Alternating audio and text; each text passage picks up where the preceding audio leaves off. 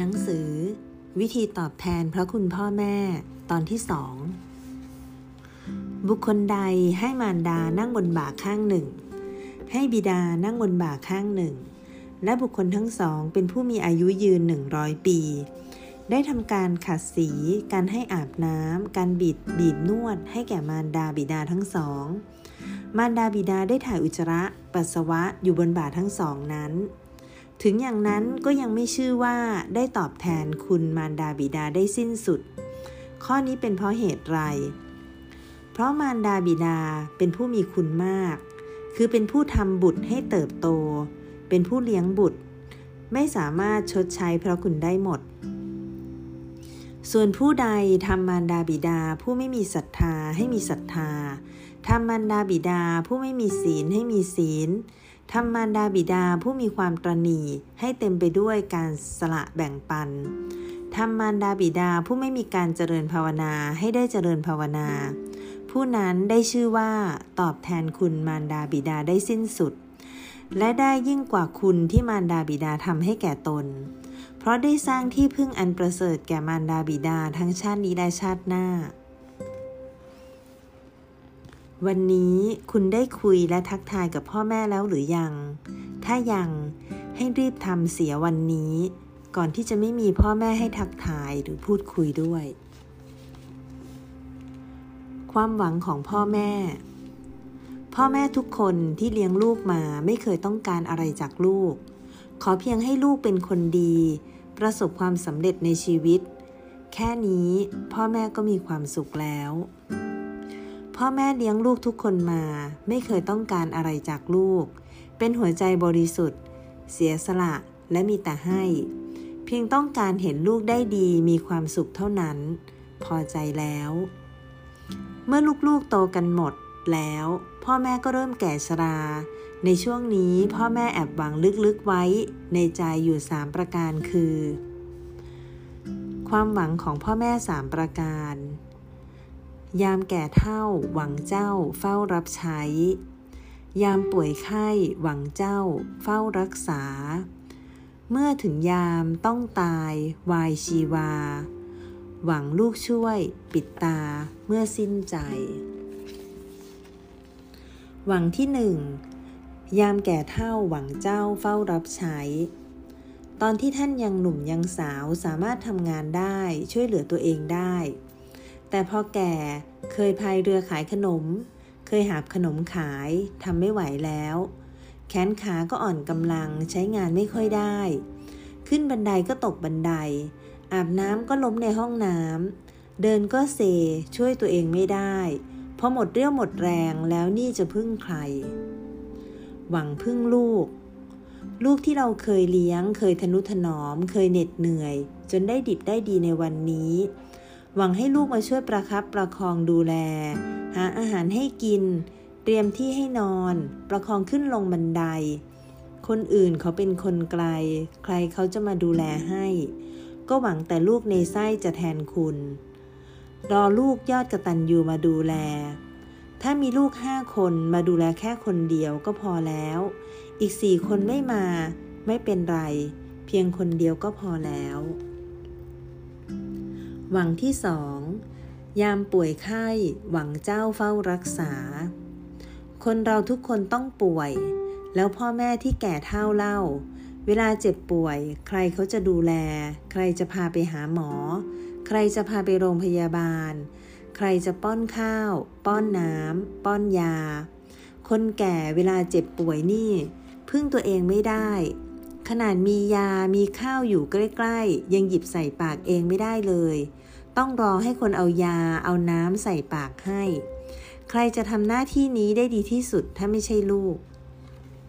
พยาบาลเขาเป็นคนอื่น เขาก็แค่มารักษาความป่วยทางกาย ให้หายตามหน้าที่ แล้วใครจะเป็นคนมาดูใจของพ่อแม่ เราต้องเสียสละเวลามาทำหน้าที่นี้ ถึงจะมาไม่ตลอด ก็ขอให้โทรสอบถามอาการอยู่เสมอ ให้นึกถึงตอนที่เราเป็นเด็ก เราป่วยแล้วเราช่วยตัวเองไม่ได้ ใครเป็นคนป้อนข้าว ป้อนน้ำ ป้อนยา และดูแลจิตใจเรา กอดเราปลอบโยนเรา ตอนเจ็บป่วยเป็นช่วงที่จิตใจกำลังแย่ที่สุด พ่อแม่เพียงแค่เห็นหน้าลูกมาเยี่ยมแม่ก็ชื่นใจแล้ว อาการเจ็บป่วยหายไปครึ่งหนึ่ง ถ้าลูกมาเฝ้าไข้ดูแลใกล้ชิดแม่ก็ปลื้มใจ ภูมิใจ ดีใจ หายป่วยเร็วขึ้น ลูกกระตันยู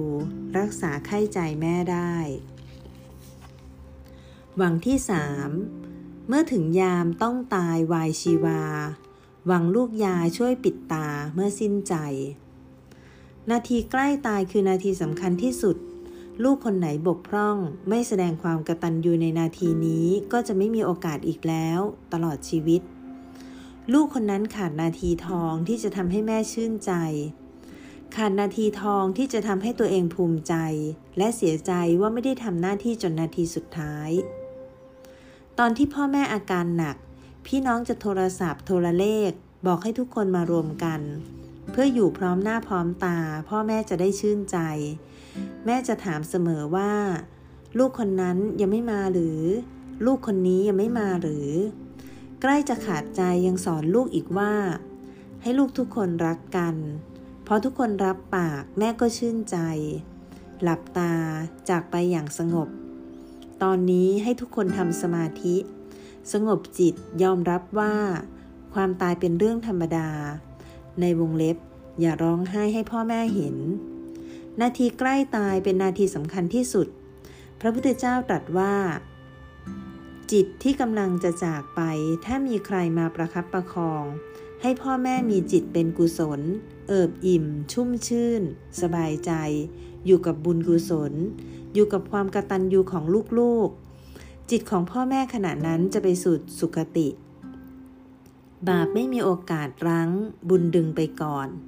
นาทีที่สำคัญที่สุดนี้เราต้องคิดว่าทำอย่างไรถึงจะให้พ่อแม่มีบุญประทับใจก่อนตาย บางคนนิมนต์หลวงพ่อพระครูหรือท่านเจ้าคุณที่พ่อแม่รู้จักศรัทธามาให้แม่กราบพอเห็นหลวงพ่อเห็นพระครูมาเยี่ยม แม่ก็ชื่นใจเอาผ้าสบงใส่มือแม่ ยกมือแม่พนม ให้แม่ตั้งจิตอธิษฐานแล้วนำท่านกล่าวถวายสังฆทาน ภาพนี้จะติดตาพ่อแม่ไปยังโลกหน้าทำให้จิตสงบ เพราะนึกถึงแต่บุญกุศลที่ที่มีที่พึ่ง พ่อแม่บางคนสวดมนต์เก่ง ลูกจะเข้ามานั่งใกล้ๆ บอกแม่ว่าสวดพระพุทธคุณ พระธรรมคุณ พระสังฆคุณนะ แล้วก็นำสวด แม่ทำปากขมุบขมิบแล้วก็เงียบไป แบบนี้คือการประคองจิตพ่อแม่จนนาทีสุดท้ายไปสู่สุคติแน่นอน ลูกๆต้องช่วยกันประคับประคองจิตใจของพ่อแม่ เล่าให้แม่ฟังว่า แม่เคยบวชลูกชายสองคนจำได้ไหม แม่อุ้มผ้าไตรด้วย แม่เคยไปทำบุญที่นั่นที่นี่ แม่พยักหน้าเห็นภาพตนกำลังทำบุญนั้นๆอยู่ อย่างนี้จิตใจเป็นกุศลไปสู่สุคติแน่ เพียงเท่านี้ก็พอเป็นแนว ในการปิดตาพ่อแม่ก่อนตายได้แล้ว ปิดด้วยการทำให้ท่านมีความสุข สบายใจ ไม่เป็นห่วงอะไร และมีที่พึ่งในเบื้องหน้า พ่อแม่บางคนชอบทำกรรมฐาน ก็บอกให้พ่อแม่กำหนดบทกรรมฐานที่ถนัด ยึดเอาพระพุทธเจ้าเป็นที่พึ่งบริกรรมว่าพุทโธ พุทโธจนจิตดับไป หรือกำหนดเวทนาว่า ปวดหนอ ปวดหนอ ปวดหนอ เจ็บหนอ เจ็บหนอ เจ็บหนอ ตามความรู้สึกที่เกิดขึ้น โดยไม่ไปคิดกังวลอะไร วงเล็บเปิด การบริกรรมอย่างนี้ได้ พ่อแม่ต้องเคยปฏิบัติมาก่อน ถ้ายังไม่เคยฝึก ไม่เคยปฏิบัติมาก่อนก็ทำยาก ต้องหาวิธีอื่น วงเล็บปิด ถ้าทำได้ดังกล่าวเมื่อจิตท่านเมื่อจิตดับท่านก็ไปสู่สุคติได้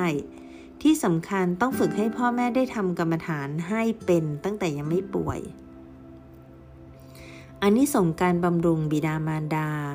1. ทำให้เป็นคนมีความอดทน 2. ทำให้เป็นคนมีสติรอบคอบ 3. ทำให้เป็นคนมีเหตุผล 4. ทำให้พ้นทุกพ้นภัย 5. ทำให้ได้ลาบโดยง่าย 6. ทำให้แคล้วคลาดภัยในยามคับขันมีเทวดาลงมารักษา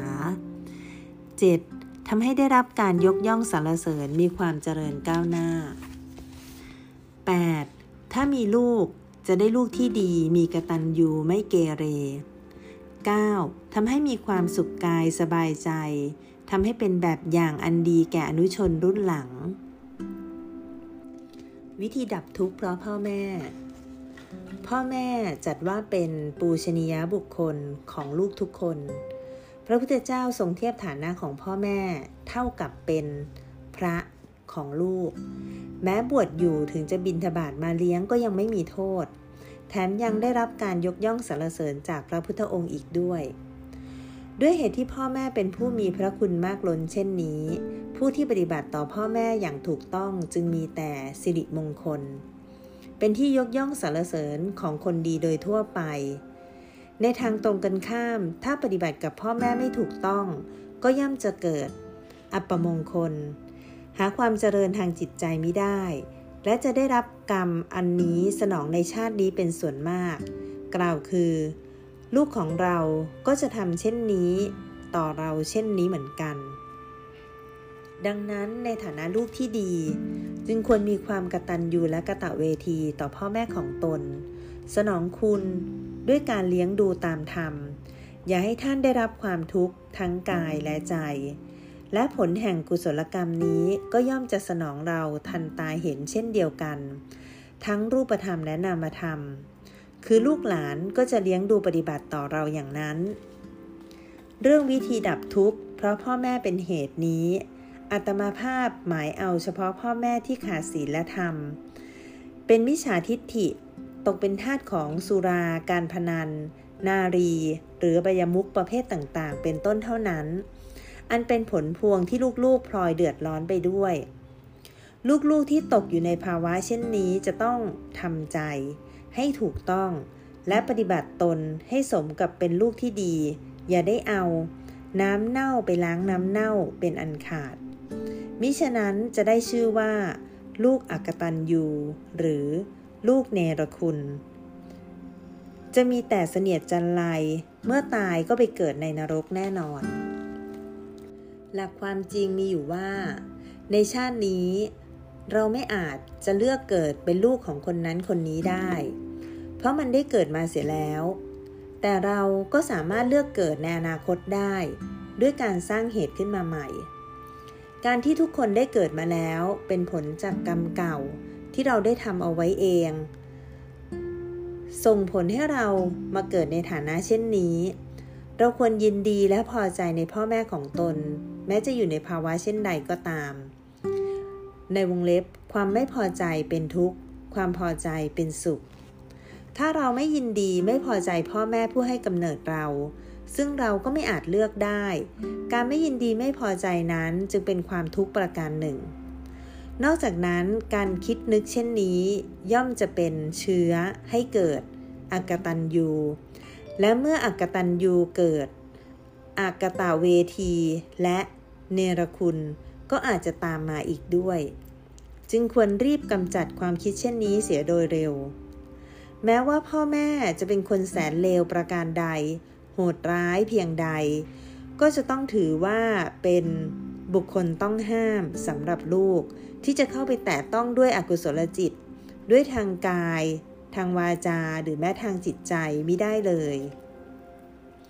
พ่อแม่เปรียบประดุดพระอรหันต์ของลูก เพราะรักลูกด้วยความบริสุทธิ์ใจ ลูกที่มีสัมมาทิฏฐิต้องให้ความเคารพนับถือ เชื่อฟัง และตอบแทนคุณ ถ้าไม่ปฏิบัติก็จะเกิดมนทินคือความเศร้าหมองไปช่วยชีวิต การที่พ่อแม่ทำผิดทำชั่ว อันเป็นผลพวงที่ตกมาถึงเรา ก็เป็นเพราะอากุศลอกุศลกรรมของเราดนจิตใจให้ท่านทำเช่นนั้น เราอย่าได้เอาความชั่วไปตอบแทนพระคุณที่ท่านให้กำเนิดแก่เรา ให้ใช้ความอดทนอดกลั้นเต็มที่ การที่เราได้เกิดมาเป็นลูกของท่าน ก็เป็นผลแห่งบาปกรรมที่เราทำเอาไว้เองให้เป็นไป ถ้าเราไม่ต้องการจะมาเกิดเช่นนี้อีก ก็เร่งทำความดีให้มากขึ้น ในวงเล็บ ยังทำดีน้อยไป ในชาติต่อไปเราก็ย่อมพ้นจากสภาพเช่นนี้ได้ มีโยมคนหนึ่งมาหาแล้วถามว่า มีพ่อขี้เล่ามักด่าและตบตีเป็นประจำ ส่วนแม่ก็เอาแต่เล่นไพ่ เล่นได้ก็หน้าบานใจดี วันไหนเล่นเสียก็ผ่านด่า จนเข้าหน้าไม่ติด เขาได้แนะนำให้พ่อเลิกเล่าให้แม่เลิกเล่นไพ่ก็ถูกด่าเปิง แถมจะลงมือลงไม้เอาด้วย หาว่าอวดดีมาสอนพ่อแม่ มึงเป็นลูก อย่าเสือกมาสอนกู กูไม่ดีก็เลี้ยงมึงมาไม่ได้ ขอให้อาจารย์ช่วยแนะนำด้วยจะทำอย่างไรดี พ่อแม่จึงจะเลิกอบายมุกได้ ได้ให้คำแนะนำเขาไปว่า การที่ลูกจะแนะนำพ่อแม่ได้ พ่อแม่นั้นจะต้องมีความนับถือ หรือเกรงใจลูกอยู่บ้าง แต่โดยทั่วไปแล้วการสอนพ่อแม่เป็นเรื่องทำได้ยาก ทั้งนี้เพราะเหตุหลายประการ เช่น พ่อแม่มีสำนึกอยู่ว่า กูเป็นพ่อ กูเป็นแม่ กูอาบน้ำร้อนมาก่อน มีหน้าที่ต้องสอนลูก เลี้ยงดูลูก ลูกมีหน้าที่เชื่อฟังและทำตามอย่างเดียว จะมาสอนพ่อแม่ไม่ได้ ถึงแม้พ่อแม่จะทำผิดทำชั่วก็ตามคำแนะนำของลูกที่ถูกต้องจึงไม่มีน้ำหนักที่จะเรียกร้องให้ยอมรับฟังหรือทำตามได้ ยกเว้นแต่พ่อแม่ที่เป็นสัมมาทิฏฐิ แต่ได้หลงผิดไปชั่วคราวอาจยอมรับและกลับจิต กลับใจได้ง่าย ถ้าเป็นเช่นนี้ทางปฏิบัติมีอยู่สองประการ 1. วางอุเบกขา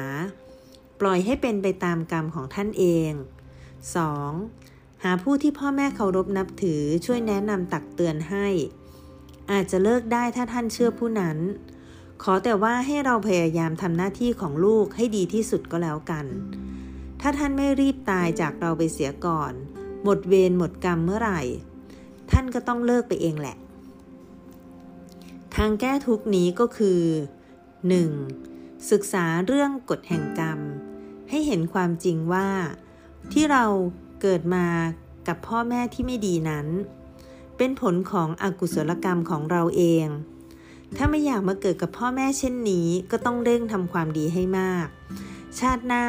ก็จะไม่มาพบพ่อแม่เช่นนี้อีก 2. ต้องปฏิบัติหน้าที่ ระหว่างลูกกับพ่อแม่ให้ถูกต้อง คือมีความกระตัญญูและกระตะเวที พยายามให้พ่อแม่มีศีลธรรมให้ได้ อย่าอย่าได้เอาความชั่วไปต่อความชั่ว มิฉะนั้นในชาติหน้า เราจะต้องไปเกิดเช่นนี้และชดใช้บาปกรรมร่วมกันอีกไม่มีที่สิ้นสุด 3. การทำให้พ่อแม่ทุกกายและใจบน่นด่า ทุบตี หรือฆ่าเป็นการปิดทางสวรรค์และนิพพานของลูก พร้อมกันนั้นก็เปิดทางแห่งอบาย คือไปเกิดในภพภูมิที่ไม่ดี มีความทุกข์ เช่นเกิดในนรก เดรัจฉาน เปรต อสุรกาย 4. การที่เราอยู่กับพ่อแม่ที่ขี้บ่นหรือด่านั้น ถ้าเจาะให้ลึกถึงก้นบึ้งหัวใจ ก็จะพบความจริงว่าเกิดจากความหวังดี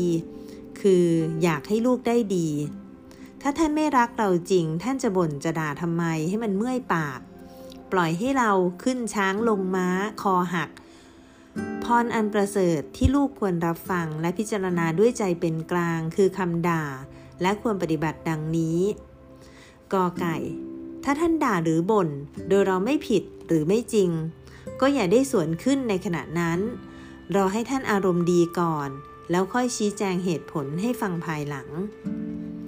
ขอไข่ ถ้าท่านด่าหรือบ่นโดยเราเป็นฝ่ายผิด ก็ต้องรีบแก้ไขปรับปรุงตนอย่าได้ทำเช่นนั้นอีก ท่านก็จะเลิกบ่นไปเอง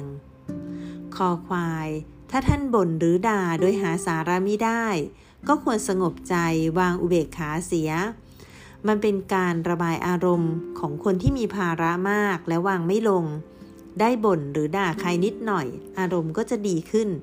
เป็นธรรมดาของคนที่ห่างวัด ขาดธรรมะ จะต้องเป็นเช่นนั้นเอง ให้หันมาทำใจคิดว่าช่วยให้ท่านสบายใจเถิด 5. คำบ่นหรือด่าพ่อแม่ ไม่มีพิษภัยเท่ากับคำเยินยอของหนุ่มสาว ถ้าเราทนได้ปล่อยวางอุเบกขาได้ ก็เป็นการบำเพ็ญขันติบารมี ไปในตัว ควรฝึกหัดทำให้ได้ ในวงเล็บให้นึกว่าคำด่าของพ่อแม่เหมือนเป็นการให้พร ต้นไม้ที่ได้รับการดูแลให้น้ำให้ปุ๋ย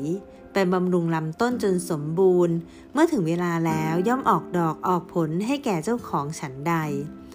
คนที่ได้รับการเลี้ยงดูจนเติบใหญ่เมื่อมีโอกาสย่อมตอบแทนคุณ พ่อแม่และผู้มีอุปการะคุณฉันนั้น คำคมโดยท่านวอวชิระเมธี 1. คนธรรมดาทำบุญก็อยากได้บุญ คนมีปัญญาทำบุญหวังจะเกิดในภพใหม่ที่ดีกว่าเดิม แต่ชาวพุทธแท้ทำบุญเพื่อการปล่อยวางกิเลสอย่างสิ้นเชิง 2. สิ่งที่ตาเห็นอย่าเพิ่งสรุปว่ามี สิ่งที่คนยอมรับว่าดี อย่าเพิ่งบอกว่าเห็นด้วย 3. ผู้ทรงธรรมนั่นแหละ คือผู้ทรงเกียรติ ผู้มีความดีนั่นแหละ คือผู้มีทรัพย์ ผู้รู้จักพอนั่นแหละ คือมหาเศรษฐี 4. นักปราชญ์ตะวันตกกล่าวว่าอำนาจทำให้คนเสีย ยิ่งมีอำนาจเบ็ดเสร็จ ยิ่งเสียคนแบบเบ็ดเสร็จ 5. ดาบที่ดีต้องมีฝัก ความสามารถที่ดีต้องมีจริยธรรม 6. พ่อแม่ที่ดีต้องมีพรหมวิหารสี่หน้า หน้าหนึ่งเมตตา หน้าสองคือกรุณา หน้าสามคือมุทิตา หน้าสี่คืออุเบกขา 7. ยามปกติเลี้ยงลูกด้วยเมตตา ยามมีปัญหาคอยช่วยเหลือด้วยกรุณา ยามลูกทำดีคอยส่งเสริมด้วยมุทิตา ยามลูกทำผิดปล่อยให้รับกรรมด้วยตัวเองคืออุเบกขา 8. การแก้กรรมคือการแก้ที่ความหลงผิด การแก้กรรมคือการเลิกทำความชั่ว ดังนั้นการแก้กรรม จึงไม่ใช่สำเร็จที่การสะเดาะเคราะห์ หรือทำพิธีจากเกจิ 9. คนที่รู้เรื่องกรรมดีที่สุดคือตัวเราเอง คนที่แก้กรรมได้ดีที่สุดคือตัวของเรา การแก้กรรมต้องทำด้วยการเปลี่ยนพฤติกรรม ไม่ใช่ด้วยพิธีกรรมแปลกๆ 10. คนฉลาดชอบแกล้งโง่ คนโง่ชอบเสแสร้งว่าฉลาด ส่วนนักปราชญ์เรียนรู้ที่จะฉลาดและเรียนรู้ที่จะโง่ 11. กฎแห่งกรรมไม่ต้องวีซ่า กฎแห่งกรรมไม่ยกเว้นหน้าอินหน้าพรม กฎแห่งกรรมไม่มีวันหยุด กฎแห่งกรรมเที่ยงธรรมตลอดกาล 12. อย่ายึดติดกับความหลัง อย่าฟังเสียงปาปะมิตร ในวงเล็บมิตรชั่ว อย่าโมคิด ริษยา อย่าเสียเวลากับคนเลวทราม 13. คนส่วนใหญ่เรียกร้องสิทธิมนุษยชน แต่คนมีปัญญา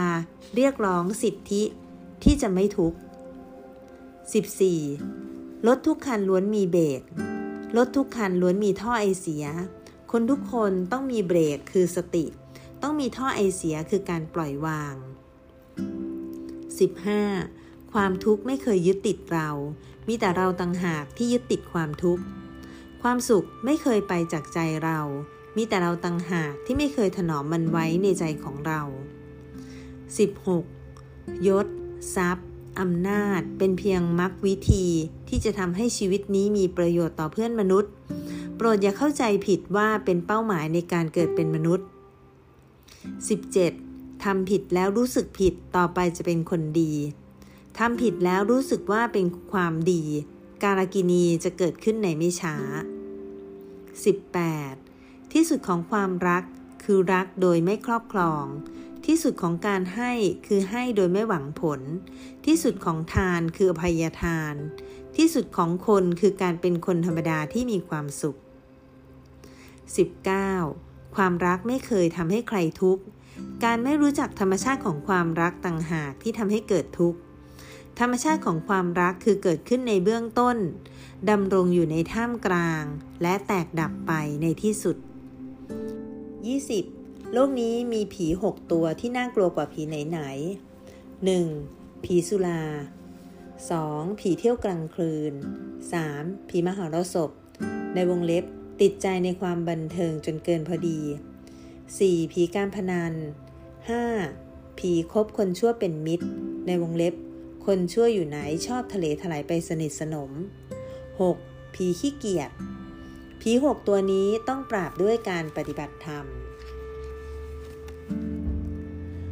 108 คำคมธรรมะ ธรรมะสอนคน 1. นักกีฬายิงธนูที่ดีต้องยิงให้ตรงเป้าหมายฉันใด คนที่ดีจะประสบความสำเร็จในชีวิต ก็ต้องมีเป้าหมายที่ดี ในการดำเนินชีวิตฉันนั้นเหมือนกัน 2. ลองมองความพลัดพรากด้วยสายตาของปราดสิ แล้วเราจะพบว่าความพลัดพรากกำลังสอนให้เรา หันกลับมาเรียนรู้ที่จะอยู่กับคนที่เรารักอย่างคุ้มค่า 3. ลองมองความตายด้วยสายตาของปราดสิ แล้วเราจะพบว่าความตายกำลังสอนให้เราเพียรทำวันนี้ให้ดีที่สุด 4. ลองมองความเจ็บด้วยสายตาของปราดสิ แล้วเราจะพบว่า ความเจ็บกำลังสอนให้เราหันกลับมาดูแลสุขภาพของตัวเอง 5. ลองมองความแก่ด้วยสายตาของปราดสิ แล้วเราจะพบว่า ความแก่กำลังจะสอนให้เราไม่ประมาทในวันเวลา 6. สิ่งที่เรามีอยู่จะหลุดลอยจากเราไปทีละสิ่ง ไม่เร็วก็ช้าสัจธรรมเช่นนี้จะเกิดกับเราทุกคน กล่าวตามความเป็นจริงแล้วไม่มีอะไรเลยที่เป็นของเราอย่างแน่แท้ สรรพสิ่งล้วนเป็นของมันอย่างนั้นเอง ไม่มีอะไรที่เป็นของเราอย่างแท้จริง สรรพสิ่งประดามีคือ ความชั่วคราวที่ดูเหมือนมั่นคงเท่านั้นเอง 7. หากเธอศรัทธาในผู้ใดก็จงซึมซับในคุณธรรมของเขา 8. ทุกครั้งที่เราใช้ Facebook จงถามตัวเองเสมอว่าเราใช้ในเชิงสร้างสรรค์ หรือมุ่งมั่นในทางทำลาย 9. จงเอาชนะความโกรธด้วยความไม่โกรธ จงเอาชนะความชั่วด้วยความดี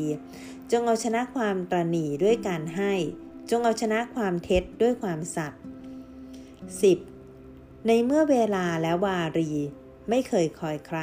ดังนั้น เราจะเอามาเป็นคนที่เอาแต่ผัดวันประกันพรุ่งอยู่ไม่ได้ 11. เด็กทุกคนล้วนมีดี ครูต้องหาวิธีค้นหาดีในตัวเด็กให้พบ 12. ยึดมากก็ทุกมาก ยึดน้อยก็ทุกน้อย ไม่ยึดก็ไม่ทุก 13. ทองแท้ไม่กลัวไฟ คนจริงไม่กลัวประสัก 14. เมื่อเราอยู่ณปัจจุบันขณะ ความฟุ้งซ่านซึ่งอาศัยอดีตเป็นอารมณ์ก็จะเกิดขึ้น หรือจะก่อตัวขึ้นมาไม่ได้เลย 15. แก้วที่เต็มไปด้วยน้ำไม่อาจรองรับน้ำได้อีกฉันใด คนที่เต็มไปด้วยทิฏฐิมานะ ก็ไม่อาจรองรับภูมิปัญญาได้อีกฉันนั้น 16. ผู้หญิงผู้ชายถ้าสนใจปฏิบัติธรรม ก็บุรุนิพพานได้เสมอหน้ากัน 17. ชีวิตจะเป็นอย่างไรขึ้นอยู่กับว่าเราเลือกเส้นทางไหนให้ตัวเองดำเนิน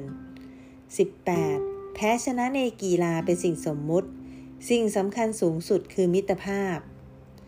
19. ความทุกข์เกิดขึ้นมาไม่ใช่เพื่อให้เราท้อแต่เกิดขึ้นมาเพื่อให้เราก้าวต่อไปจนพบความสุข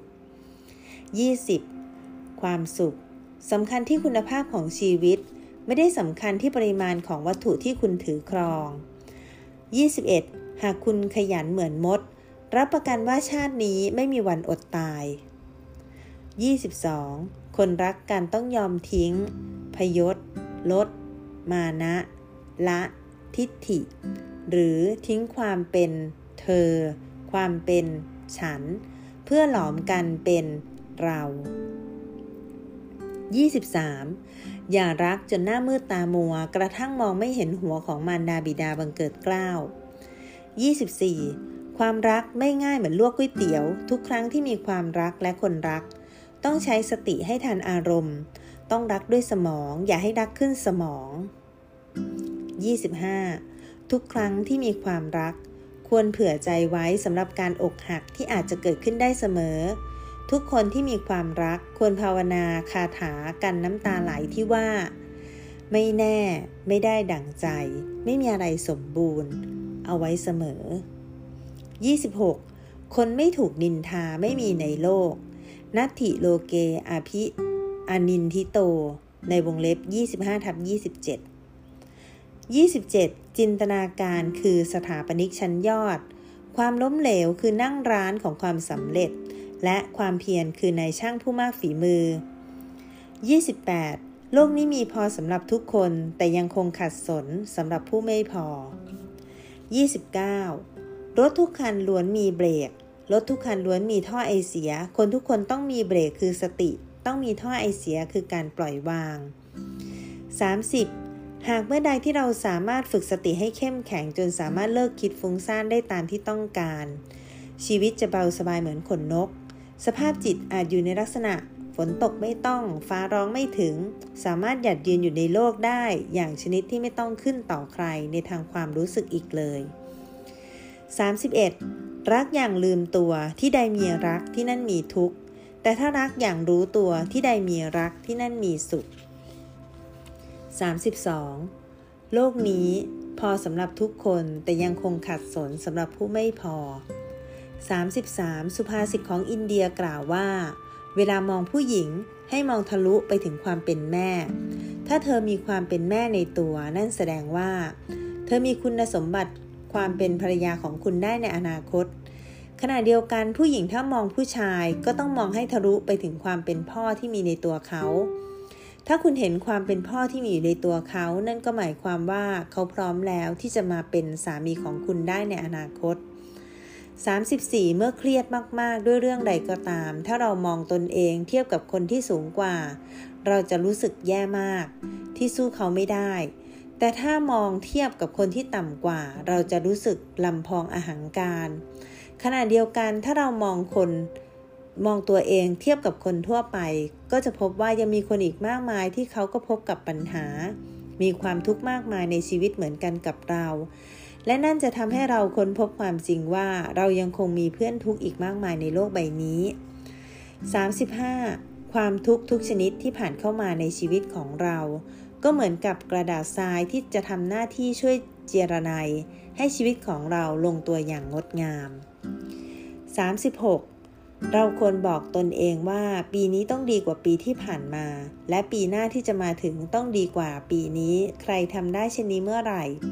วันตรุษจีนจะไม่เป็นเพียงวันหนึ่งในเทศกาลเท่านั้น แต่จะเป็นวันตั้งต้นชีวิตใหม่อย่างแท้จริง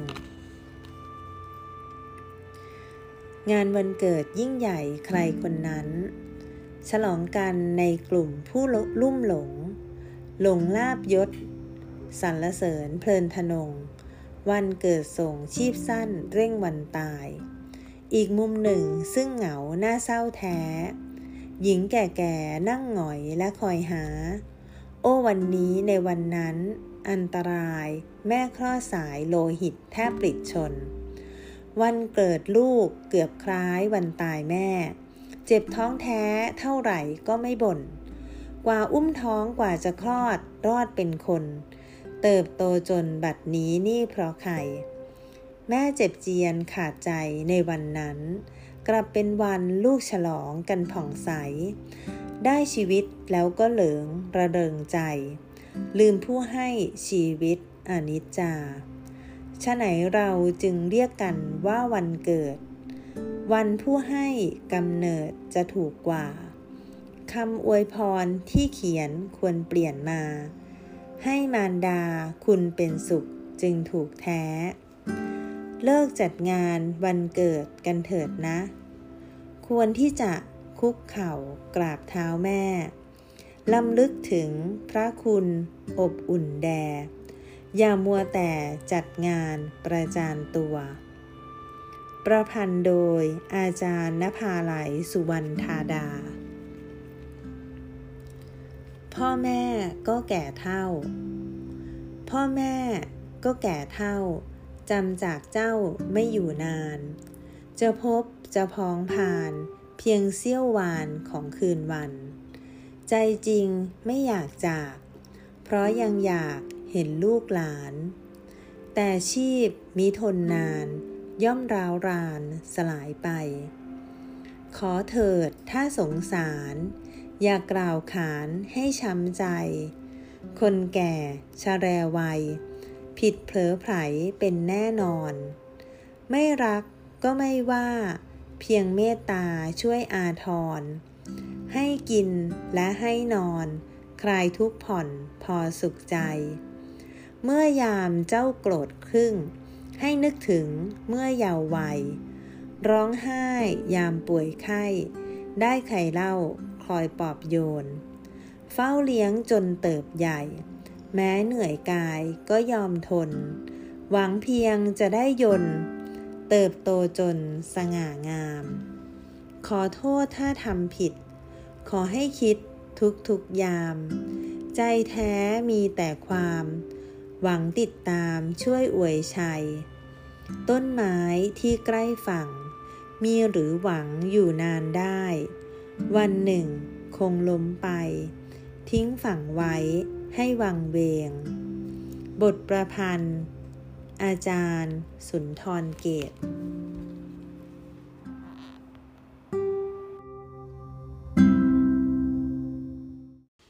หนังสือ อริยะสาวิกา คุณแม่จันดี โลหิตดี ประวัติและคติธรรมคำสอน ในวงเล็บอริยะอุบาสิกา คณิษฐาของพระหลวงตามหาบัวยานสัมปันโนคำนำ ครั้งหนึ่ง องค์พระหลวงตามหาบัวยานสัมปันโน ได้เคยให้เหตุผลเกี่ยวกับการประพฤติปฏิบัติธรรมว่า การปฏิบัติไม่มีเพศ เรื่องมรรคผลนิพพานแล้วไม่มีเพศ เหมือนกับกิเลส ก็ไม่มีเพศ มีได้ทั้งหญิงทั้งชาย มัชฌิมาปฏิปทาจึงมีได้ทั้งหญิงทั้งชาย คณะผู้จัดทำจึงได้รวบรวมประวัติปฏิปทา ผู้ประพฤติดีปฏิบัติชอบ ของอุบาสิกาคุณแม่จันดีโลหิตดี ซึ่งท่านเป็นน้องสาวคนที่ 9 ขององค์พระหลวงตามหาบัวยานสัมปันโน เพื่อเผยแผ่เกียรติคุณความดีงามของท่าน ให้สาธุชนรุ่นหลังได้ทราบ นับว่าท่านเป็นอุบาสิกาที่มีความเพียรเป็นเลิศ มีขันติ ถือสันโดษ มักน้อย สมดังเป็นอริยสาวิกา และเป็นแบบอย่างให้ญาติธรรมได้ก้าวเดินตาม และมีปณิธานแน่วแน่ ที่ตั้งใจปฏิบัติเพื่อการก้าวสู่ที่สุดแห่งธรรม สมดังที่องค์พระหลวงตามหาบัวยานสัมปันโนเคยเอ่ยว่า อ้ายในวงเล็บพี่หมดห่วงแล้ว การจัดพิมพ์หนังสือ อริยสาวิกาคุณแม่จันดีโลหิตดี เพื่อแจกเป็นธรรมบรรณาการ ขอขอบคุณและอนุโมทนาบุญกับผู้ที่มีส่วนเกี่ยวข้องในการทำหนังสือเล่มนี้สำเร็จรู้ล่วงด้วยดี หากการจัดพิมพ์หนังสือนี้มีข้อผิดพลาดหรือบกพร่องบกพร่องประการใด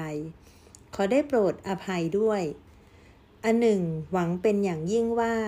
หนังสือชีวประวัติ และคติธรรม คุณแม่จันดีเล่มนี้ จะเป็นประโยชน์แก่พุทธศาสนาให้เจริญรุ่งเรืองสืบไป ขออาราธนาคุณพระศรีรัตนตรัย บารมีธรรม องค์พระหลวงตามหาบัวยานสัมปันโน ตลอดจนสิ่งศักดิ์สิทธิ์ทั้งหลาย ได้โปรดเกื้อหนุนให้ทุกท่าน มีจิตใจมั่นคงอยู่ในธรรม มีสติปัญญาประจักษ์แจ้ง เข้าสู่โลกุตระธรรม จนถึงมรรคผลนิพพานด้วยเทิน ขอเจริญพร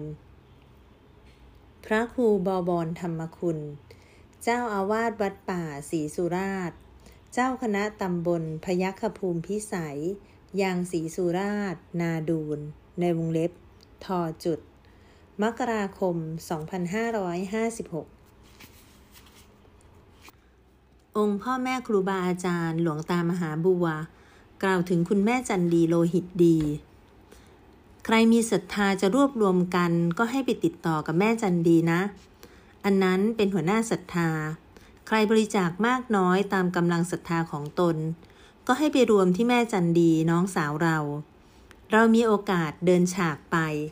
แต่เราไม่เคยถามไม่ว่าพี่น้องว่าใครนะ เราเหมือนกันหมดทั่วโลก ไม่ใกล้คนนั้นไม่ไกลคนนี้อะไร เสมอกันหมดเลย อย่างบ้านน้องๆ เราเคยไปเหยียบที่ไหน ลูกๆหลานๆไม่รู้เขาเลยนะ อย่างนี้ล่ะ เหมือนกันหมด ไปที่ไหนก็แบบเดียวกัน เราเดินเข้าไปตอนนั้นโยมแม่ป่วย เราเดินไปถามโยมแม่ พวกนี้เขาอยู่ข้างในกุฏิโยมแม่ เราไม่เคยเข้าไปนั่งแหละ กุฏิโยมแม่ ไปก็ไปยืนหน้ากุฏิแล้วเป็นยังไงล่ะ ไข้ถ้าธรรมดา เราไปก็ไปศาลา โยมแม่ก็มาฟังเทศที่นี่ พอดีโยมแม่ป่วย เราก็เดินไปถามที่หน้ากุฏิเท่านั้นเอง ไปพบกับจันดีนี่แหละเขามาดูแลแม่ แล้วมันไปสัมผัสยังไงไม่รู้ แน่ บทเวลาจะได้ถาม มันไปสัมผัสเข้าไป มึงเชื่อหรือว่าเป็นน้องกูน่ะ ถ้ามึงเชื่อว่าเป็นน้องกู กูบวชเมื่อไหร่ มึงรู้ไหม ว่าไม่รู้ แล้วว่า มึงเป็นน้องกูได้ยังไง ก็พ่อกับแม่พูดอยู่ตลอด เราเลยไม่ลืมนะ ถามว่ามึงเป็นน้องกู มึงรู้ได้ยังไง จากนั้นเวลากูบวช มึงรู้ไหม ไม่รู้ ดูเขาดูอายุเขาจะสี่ขวบมั้ง ยังเป็นเด็ก เขาว่าไม่ทราบก็ถูกต้อง ตอนนั้นเรากำลังเที่ยวกรรมฐานอยู่นะ มาทำบุญอุทิศให้โยมพ่อ แล้วนางจันดีนี้ แต่ก่อนตัวมันเท่ากำปั้น เราไม่รู้ เราไปสวนทางกันสิ เรามาจากอุดร แต่ก่อนรถไม่มีนะ ใช้เดิน เขาเดินผ่านทางไป เห็นปุ๊บปั๊บเขานั่งไหว้กราบ เอ๊ะ เด็กที่ไหนดูลักษณะเข้าที แสดงว่าจะเข้าใจในศีลในธรรมพอประมาณ ไปไหนว่าจะไปอุดรหรือไง สวนทสวนทางกับเรา อยู่บ้านไหน เราถามซ้ำอีก อยู่บ้านตาด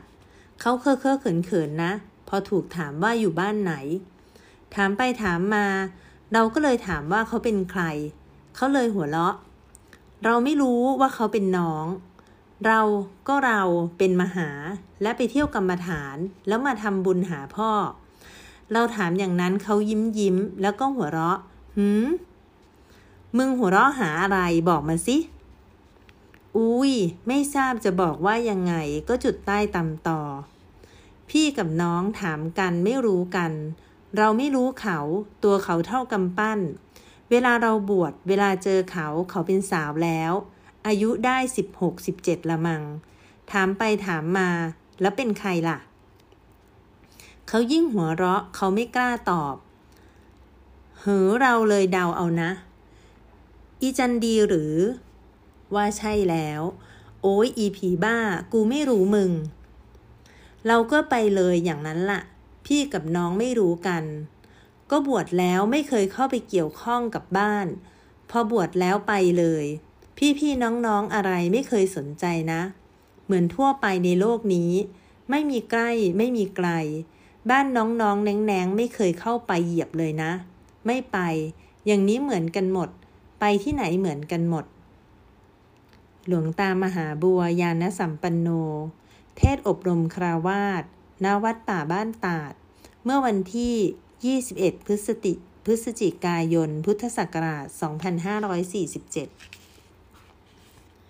พระคุณแม่จันดีโลหิตดี ท่านเกิดเมื่อวันพุธที่ 12 กันยายน พุทธศักราช 2473 คุณพ่อชื่อนายทองดี คุณแม่แพงสี โลหิตดี เกิดที่หมู่บ้านตาด ตำบลบ้านตาด อำเภอเมือง จังหวัดอุดรธานี ท่านเป็นน้องสาว พระหลวงตามหาบัว ยานสัมปันโน เป็นน้องสาวคนที่ 9 ที่ยังมีชีวิตอยู่ และได้เข้ามาศึกษาปฏิบัติธรรมที่วัดป่าบ้านตาด โดยมีพระหลวงตามหาบัวยานสัมปันโน ซึ่งเป็นพระพี่ชายและครูบาอาจารย์ของท่าน เป็นผู้อบรมสั่งสอน คุณแม่จันดีเป็นผู้ที่ออกมาปฏิบัติธรรม โดยไม่ได้บวช และเป็นผู้ที่เคารพธรรมวินัย ถือแบบปฏิบัติเช่นเดียวกับพระอย่างเคร่งครัด ท่านให้ความเมตตาและความอบอุ่นต่อลูกศิษย์และญาติโยมทั้งหลายที่มากราบท่าน ท่านจะให้คำอบรมสั่งสอน ทั้งที่เป็นการปฏิบัติแก่คนที่มาขอรับฟังคำสอนของท่าน เพื่อนำไปปฏิบัติ หรือคำแนะนำในการใช้ชีวิตประจำวัน แม้ธาตุขันท่านจะไม่แข็งแรง แต่ท่านก็รับแขก เพื่อจะให้ทุกคนได้รับแต่สิ่งที่ดีและเป็นประโยชน์กลับไป ภายใต้ท่าทางที่ดูสงบเรียบง่าย และความอบอุ่นที่ได้รับ ท่านก็จะมีความเด็ดเดี่ยว เด็ดขาดจริงจัง จนดูน่ากลัวสำหรับเราผู้อ่อนแอ ดวงตาของท่านเวลาสอนลูกศิษย์ต่อสู้กับศัตรูหรือคือกิเลส ท่านจะดูอ่านหารขึงขัง เด็ดเดี่ยว จริงจังมาก ถ้าลูกศิษย์คนใดจิตใจไม่เข้มแข็งพอ ท่านก็จะค่อยๆ ทนุถนอม แต่ท่านจะเปรยรับหลังลูกศิษย์ผู้นั้นว่า กิเลสในใจของตัวเองก็ฆ่ามาแล้ว นี่ต้องได้มาเอาใจกิเลสของผู้อื่น โอ้ยหน้าอเนจอนาถการเรียนรู้ศึกษาธรรมกับท่าน ยิ่งเรียนยิ่งซาบซึ้งในคุณของท่านสำหรับผู้ที่ต้องการความพ้นทุกข์ หรือผู้ที่ตกอยู่ในห่วงแห่งความทุกข์ เมื่อได้เข้ามาสนทนากับท่าน ก็จะได้รับข้อธรรม และสิ่งที่ดีมีประโยชน์ที่ท่านหยิบยื่นให้ เมื่อมาเรียนรู้ศึกษาธรรมกับท่าน จึงได้เห็นแง่มุมต่างๆ ของสติปัญญา พระผู้เหนือโลก ทั้งแปลกทั้งอัศจรรย์ และไม่สามารถคาดเดาได้ ท่านเป็นครูบาอาจารย์ที่น่าศึกษาเรียนรู้ ทางที่ท่านให้เดินและให้กระทำเป็นสิ่งที่ทำได้ยาก เพราะเป็นการทวนกระแสโลก และฝืนกิเลสในใจเราทั้งสิ้น จึงเป็นความทุกข์ที่สุด แต่เมื่อยอมฝืนใจและทำตาม สิ่งที่ได้รับจะเกินความคาดหมาย และได้รับประโยชน์สูงสุด พระคุณแม่จันดี เมตตาธรรม ประวัติปฏิปทา คุณแม่จันดีโลหิตดี คุณแม่จันดีโลหิตดี ท่านเกิดในครอบครัวเดียวกัน พ่อแม่เดียวกัน พี่น้องเดียวกันกับพระหลวงตามหาบัววัดป่าบ้านตาด วงเล็บเปิด รายละเอียดอยู่ในหนังสือ หยดน้ำบนใบบัว วงเล็บปิด มีพี่น้องที่ยังมีชีวิตอยู่จนโต มีพี่ชายทั้งหมดสี่คน และพี่สาวสี่คน และน้องสาวหนึ่งคน ท่านเป็นน้องสาวคนที่เก้าท่านเป็นน้องสาวคนเดียว ที่สละบ้านเรือนออกปฏิบัติถือศีลภาวนา ปัจจุบันที่อยู่ของท่านคือวัดป่าบ้านตาด ท่านเล่าว่าในวัยเด็กของท่าน ทุกมากกว่าพี่ๆน้องๆทุกคน เหตุที่ทุกเพราะท่านทำตามคำสอนของพ่อแม่ทุกอย่าง ปฏิบัติตามอย่างเคร่งครัด เช่น พ่อบอกว่า อย่ากินจุกจิก เวลากินให้กินเป็นเวลา จะหิวขนาดไหน อยากหยิบอะไรกินเหมือนพี่ๆก็ไม่กล้า จึงเป็นความทุกข์อย่างยิ่งของท่าน ท่านบอกเวลาพ่อไปเอาพึ่งในป่า มักจะชวนท่านไปด้วย ทั้งๆทที่ยังเด็กอายุหกเจ็ดขวบวงเล็บเปิด เหตุผลของพ่อคือ ลูกคนนี้สั่งยังไงได้อย่างนั้น เพราะและมันไม่กลัววงเล็บปิด ท่านบอกเวลาเข้าป่า พ่อจะบอกเส้นทางไว้ว่าทางเส้นนี้ไปไหน เส้นนี้กลับบ้าน พ่อบอกไว้เผื่อตกต้นไม้ ตายเวลาปีนขึ้นไปเอาพึ่ง พ่อจะสอนให้ระวังเสือ เวลากลางวันจะมีแต่เสือดาว เสือเหลือง ที่คอยจะจับกินหมาที่ตามมากับคน เสือพวกนี้เขาจะไม่ทำอันตรายคน พ่อพาไปเก็บหมากแน่ง วงเล็บเปิด เป็นสมุนไพรชนิดหนึ่ง ที่ประเทศญี่ปุ่นเขามารับซื้อไปทำยา วงเล็บปิด พ่อจะสอนวิธีเก็บ ให้ระวังรังแตน ให้ค่อยๆ เก็บลูกสีแดงที่สุก ถึงมีรังแตน เขาก็ไม่แตกรังออกมาต่อยเรา เวลาเจอขอนไม้ก็ให้สังเกตงู มันจะชอบซ่อนตัวอยู่ข้างขอนไม้ ท่านจะสอน ให้หัดดูกิ่งไม้ว่ากิ่งนี้ชี้ไปทางไหน ทิศใต้ ทิศเหนือให้จำไว้ ออกตกจะได้ไม่หลงทาง พ่อเป็นนายพรานจึงละเอียดรอบคอบในการเดินป่า ระมัดระวังภัย เป็นเด็กฉลาด ครั้นเมื่ออายุสามขวบ มารดาท่านเล่าให้ฟัง เอาลูกนั่งในตะกร้า อีกข้างเป็นกล่องข้าวเหนียว หาบไปที่นา ที่ทุกคนในครอบครัวทำนาคอยอยู่ เวลาเจอดอกเห็ดข้างทางที่ผ่านลูกน้อยที่นั่งตะกร้าจะร้องบอกแม่ นั่นเห็ดดอกหนึ่งดอกหนึ่งเป็นระยะระยะ จนกว่าจะถึงที่นาก็ได้เห็ดทำอาหาร มารดาท่านเล่าว่า เป็นลูกเล็กแต่มีความรู้ ช่างคิด ช่างจดจำ และมีนิสัยเหมือนผู้ใหญ่ ไม่กลัวผี ครั้นเมื่อยังเด็ก พวกพี่ๆ ไม่ว่าหญิงชายจะกลัวผี มักจะชวนท่านไปเป็นเพื่อนเวลาไปนาไปป่า ให้ท่านซึ่งเป็นน้องเดินตามหลัง พวกพี่ๆ ก็จะถูกแม่ว่าเป็นประจำทำไมให้น้องตัวเล็กๆเดินตามหลัง เดี๋ยวเสือจะตะคุบเอาน้องไปกิน พวกพี่ๆจะแก้ตัวตามแต่ปัญญาของแต่ละคน ส่วนพี่ๆผู้หญิง เวลาดุน้องในวงเล็บท่าน ก็จะงัดไม้เด็ดมาขู่ ระวังนะ กลางคืน กูจะไม่ไปไหนๆเป็นเพื่อน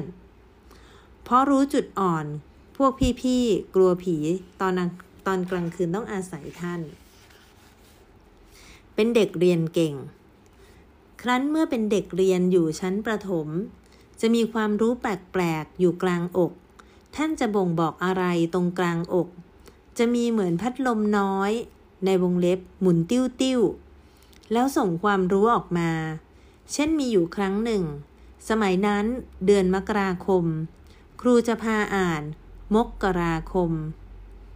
ขณะครูกำลังอ่านพัดลมน้อยก็หมุนขึ้นในจิต แล้วมีเสียงดังขึ้นบอกว่า จะอ่านให้ถูกต้อง ต้องอ่านว่า มกราคม เป็นอะไรที่แปลกสำหรับเด็ก เคยคิดว่าคนอื่นคงเป็นเหมือนกัน จึงค่อยเรียบเคียงถามมารดาว่าเป็นเหมือนกันไหม มารดาตอบไม่เคยเป็น แล้วถามต่อว่า เป็นหมุนตรงไหน ท่านจึงชี้ที่กลางอกวันหนึ่ง แม่ค้าหาบตะกร้า เครื่องประดับ มีกำไรสีสันสดใสมาขาย พวกพี่สาวรวมทั้งท่านอยากได้ ร้องขอให้มารดาช่วยซื้อให้ ในหาบมีเครื่องประดับของเด็กผู้ใหญ่อยู่เต็ม เสียงลูกหญิงร้องอ้อนวอนมารดา ตกลงให้ซื้อได้คนละหนึ่งชิ้น พวกพี่ๆหยิบไปหมดทุกคน ถึงคิวท่านเดินไปจะหยิบ พัดลมน้อยกลางอกหมุนติ้วๆอีก บอกขึ้นว่า ของประดับโลกไม่ใช่ทางพ้นทุกข์พอเสียงดังจบลง ท่านเดินหนีทันที เสียงมารดาร้องตาม อ้าว มึงอยากได้ทำไมไม่เอา ท่านบอกถ้ามีอะไรบ่งบอกขึ้นในจิต ท่านเคยคิดจะฝืนแต่ฝืนไม่ได้ มีอำนาจมาก ในวงเล็บ สะเทือนในจิต ฝืนไม่ได้สักครั้งเดียว เป็นเด็กตั้งใจเรียน ช่างจำ เรียนเก่ง จนครูให้ช่วยสอนเพื่อนๆ ในห้องเป็นบางครั้ง หลายครั้งในห้องเรียนท่านขออนุญาตคุณครูกลับบ้านก่อนเวลา ครูถาม เธอมีธุระอะไรที่บ้าน ตอบครูว่า ดิฉันเข้าใจจำได้หมดแล้วไม่อยากเรียนบทเก่าอีก ครูเข้าใจและอธิบายให้ฟัง ไม่ได้ เธอจะกลับบ้านตอนนี้ไม่ได้ ถึงเธอเข้าใจแต่เพื่อนๆยังไม่เข้าใจ เธอต้องเห็นใจเขา เอาอย่างนี้ครูจะให้เธอช่วยสอนเพื่อนๆ เพราะครูสมัยนั้นน้อย ครูหนึ่งคนต้องสอนหลายๆ ชั้น หลายๆ วิชาในแต่ละวันพอจบชั้นประถมสี่ครูขอมาให้เรียนต่อ จะส่งเรียน พ่อแม่ พี่ชาย ดีใจ สนับสนุนให้เรียน ท่านตอบปฏิเสธทุกๆ คนว่าไม่เรียน เพราะกลางอกเพราะกลางอกหมุนและบอก เรียนไปก็ไม่จบ เรื่องของโลก เรียนเท่าไหร่ไม่มีวันจบ ท่านจะฝืนได้ยังไง เป็นอะไรที่ฝืนไม่ได้ จริงๆ ในวงเล็บท่านบอกฝืนไม่ได้ ภาวนาครั้งแรก ในสมัยท่านยังเป็นเด็ก อายุประมาณสิบกว่าขวบ ท่านได้ตามมารดาไปถวายจังหัน พระหลวงตาในวงเล็บพระพี่ชาย ช่วงนั้นเป็นช่วงที่พระหลวงตามาแวะพักที่ทุ่งนาใกล้หมู่บ้าน ในวงเล็บ มาโปรดโยมมารดา ในวันนั้นท่านเป็นลูกคนเดียวที่แม่ให้ตามไปถวายจังหันด้วย หลังฉันจังหัน พระหลวงตาสอนโยมมารดาถึงวิธีปฏิบัติภาวนา ถึงเป็นเด็กแต่ก็ฟังรู้เรื่อง ในขณะที่ฟังจิตท่านจะสงบ แต่รั้งไว้เพราะอยากฟังคำแนะนำให้จบ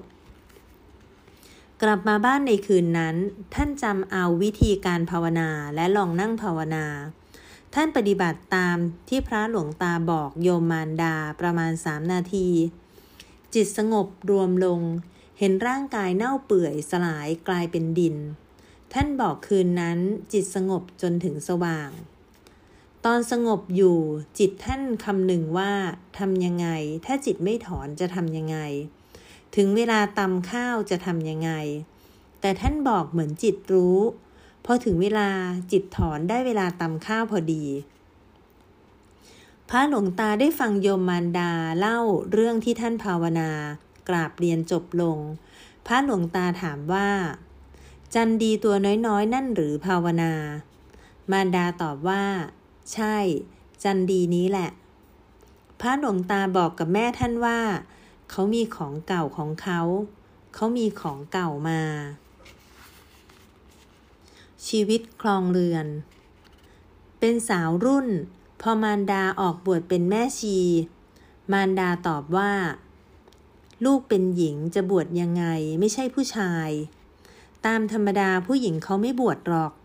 ไม่เคยเห็นให้หยุดคิดนะ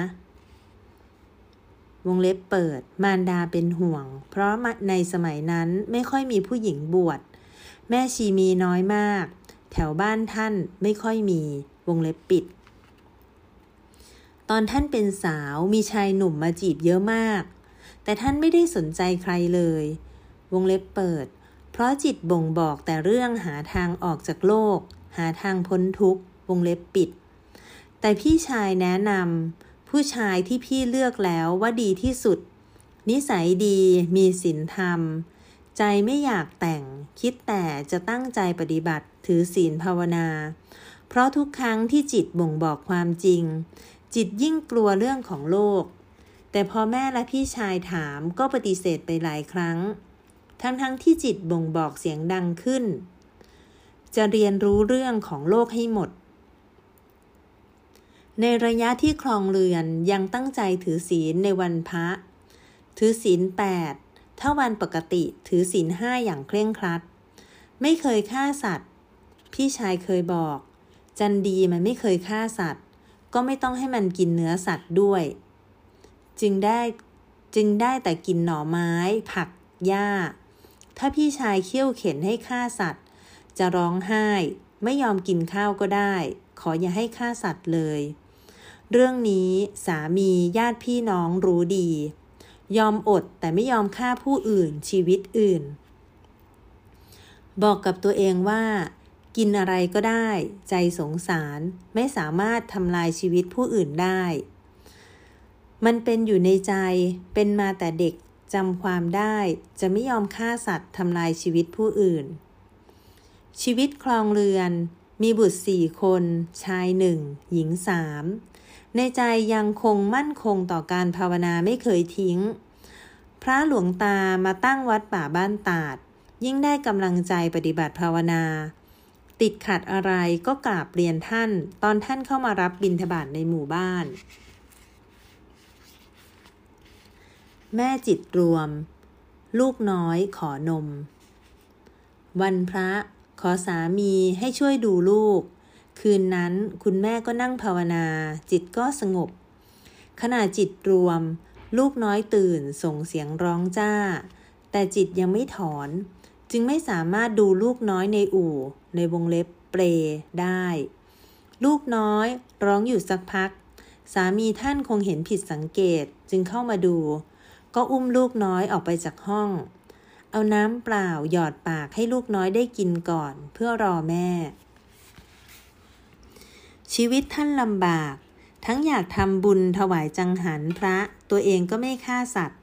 จึงต้องพยายามหาหน่อไม้ ผักพืชชนิดต่างๆ มาทำกับข้าวใส่บาตรพระให้ครบ หลายครั้งที่แม่ท่านเล่าให้ฟังว่า พระหลวงตาพูดกับแม่ท่านว่า เมื่อเช้าได้ฉันหมกหน่อไม้ของใครก็ไม่รู้ใส่บาตรห่อใหญ่มาก เหมือนอาหารทิพย์และพระก็ได้ครบทุกองค์ ในวงเล็บ สมัยนั้นมีพระอยู่วัดป่าบ้านตาดประมาณ 14-15 องค์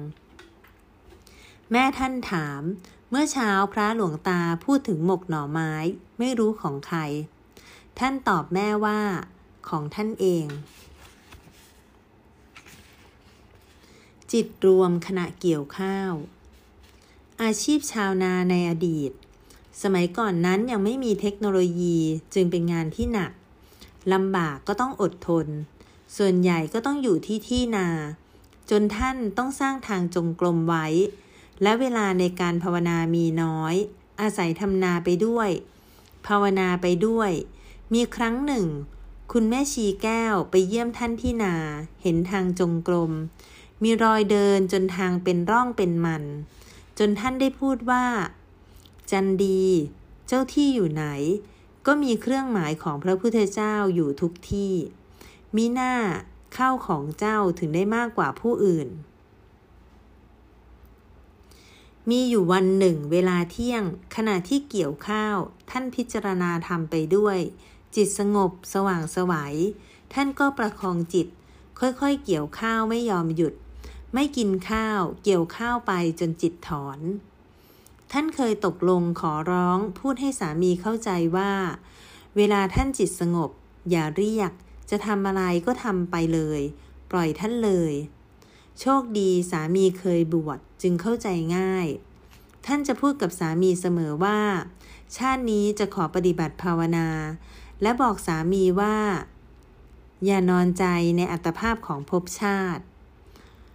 ความภาคเพียรตั้งใจของท่าน สามียอมใจอ่อน เพราะเห็นความตั้งใจจริง ขึ้นจากทำนาจะดึกดื่นแค่ไหนก็ช่าง ท่านจะเดินจงกรมจนดึก เจอผีใหญ่จะให้สมบัติ มีผีใหญ่ตนหนึ่งมาเข้าสิงญาติท่าน บอกว่า ชาติก่อนเคยเป็นคนรวย มีคอกช้าง ม้า ด้วยความเป็นห่วงสมบัติ ตายแล้วจึงมาเฝ้ารักษาเป็นทุกข์มาก อยากไปเกิด ขอร้องให้ท่านช่วย จะยกสมบัติที่เฝ้าอยู่ให้ ขอให้นำเงินของเขามาทำบุญกับพระหลวงตา ให้เขาจะได้ไปเกิดไปผุดไปเกิด ท่านและญาติญาติมากราบเรียนพระหลวงตา ท่านบอก ถ้าจะไป ไม่มีจันดีห้ามไปนะ จะไปต้องมีจันดีไปด้วย ญาติญาติทุกคนทำตามคำสั่งของพระหลวงตาก็พากันไปขุด ตามผีใหญ่บอกตำแหน่ง ขุดลงไปก็เจอหายจริง และมีเงินอยู่เต็มหายหลายหายพอจะให้ผีใหญ่กลับเปลี่ยนใจ บอกยังมีกรรมมากอยู่ รู้สึกเสียดายเงินไม่กล้าปล่อย ขอชดใช้กรรมต่อ อยู่เฝ้าสมบัติต่อไป หายที่ขุดเจอพอผีไม่ยอมให้ หายหมุนหายไปลงไปในดินเหมือนเดิม ผีใหญ่มาสารภาพกับคุณแม่ว่า จะให้ใจก็เกิดความหวงแหนในเงินในทรัพย์ มันตัดไม่ได้ รู้อยู่ว่าทุกแสนทุกแต่ก็ตัดใจไม่ได้ และขอให้ท่านช่วยแผ่เมตตา ส่งบุญกุศลมาถึงด้วย เพราะเวลาได้รับมีความสุขมาก พระหลวงตามหาบัวให้อุบาย เช้าวันนั้น พระหลวงตาไปรับบิณฑบาตในหมู่บ้านท่านถาม ภาวนาเป็นยังไง คุณแม่กราบเรียนว่า ฝันแปลกมาก ฝันว่า พระหลวงปู่มั่นชวนให้ไปกับท่าน แต่ในฝันเป็นห่วงลูกคนเล็ก จึงขอไปดูลูกก่อนจะตามไปทีหลัง พระหลวงตาให้อุบาย อ้าวให้มึงคิดตัดสินใจเอา ถ้าห่วงลูกก็ตามพระหลวงปู่มั่นไปไม่ได้คำพูดของพระหลวงตาทำให้ท่านคิด และตัดสินใจได้เร็วขึ้น ถามตัวเองว่า พระหลวงปู่มั่นมาโปรดแท้ๆ คนแปลความฝันก็เป็นพระหลวงตา เราติดคาอะไร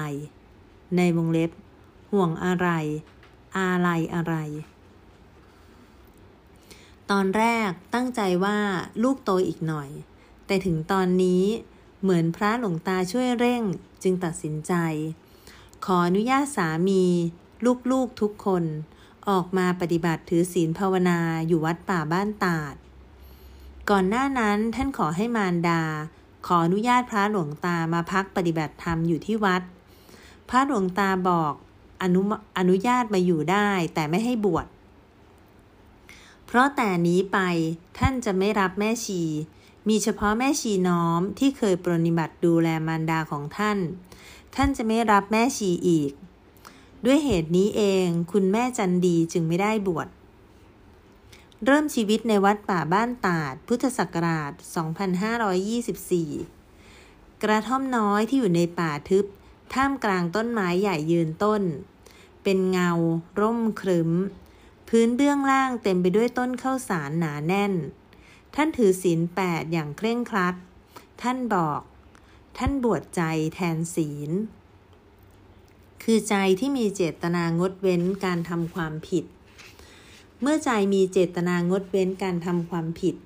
เมื่อใจมีเจตนาทำความถูกต้อง ศีลเป็นอันเดียวกับใจ ใจรักษาศีล ดูศีลดูใจตัวเอง ศีลเป็นใจที่มีเจตนางดเว้นการทำความชั่วทั้งปวง ดูศีลดูใจสำรวจความผิดที่เกิดจากใจของตัวเองแล้วอบอุ่น หนักแน่น มั่นคง มั่นใจ ไม่มีที่ต้องติตัวเองเรื่องศีล ช่วงเข้ามาปฏิบัติภาวนา ท่านได้ดูแลคุณยายชีน้อม ตอบแทนคุณที่คุณยายเคยดูแลปรนิบัติมารดาท่าน คุณยายแก่แล้วตามองไม่ค่อยเห็น ท่านจึงเหมือนเป็นตาให้คุณยาย สมัยก่อนท่านปราดเปรียวว่องไวมาก ทั้งดูแลคุณยายทั้งทำกับข้าวที่ครัวทำกิจวัตรดูแลสถานที่ปฏิบัติฝ่ายผู้หญิง น้ำก็ใช้น้ำบาดาล ดูแลต้นไม้กุฏิฝ่ายหญิง เพราะปวกเยอะมากต้องคอยดูแล ท่านบอกท่านไม่เคยถูกพระหลวงตาตำหนิ ไม่ว่าเรื่องการงาน หรือเรื่องภาวนา หนังสือ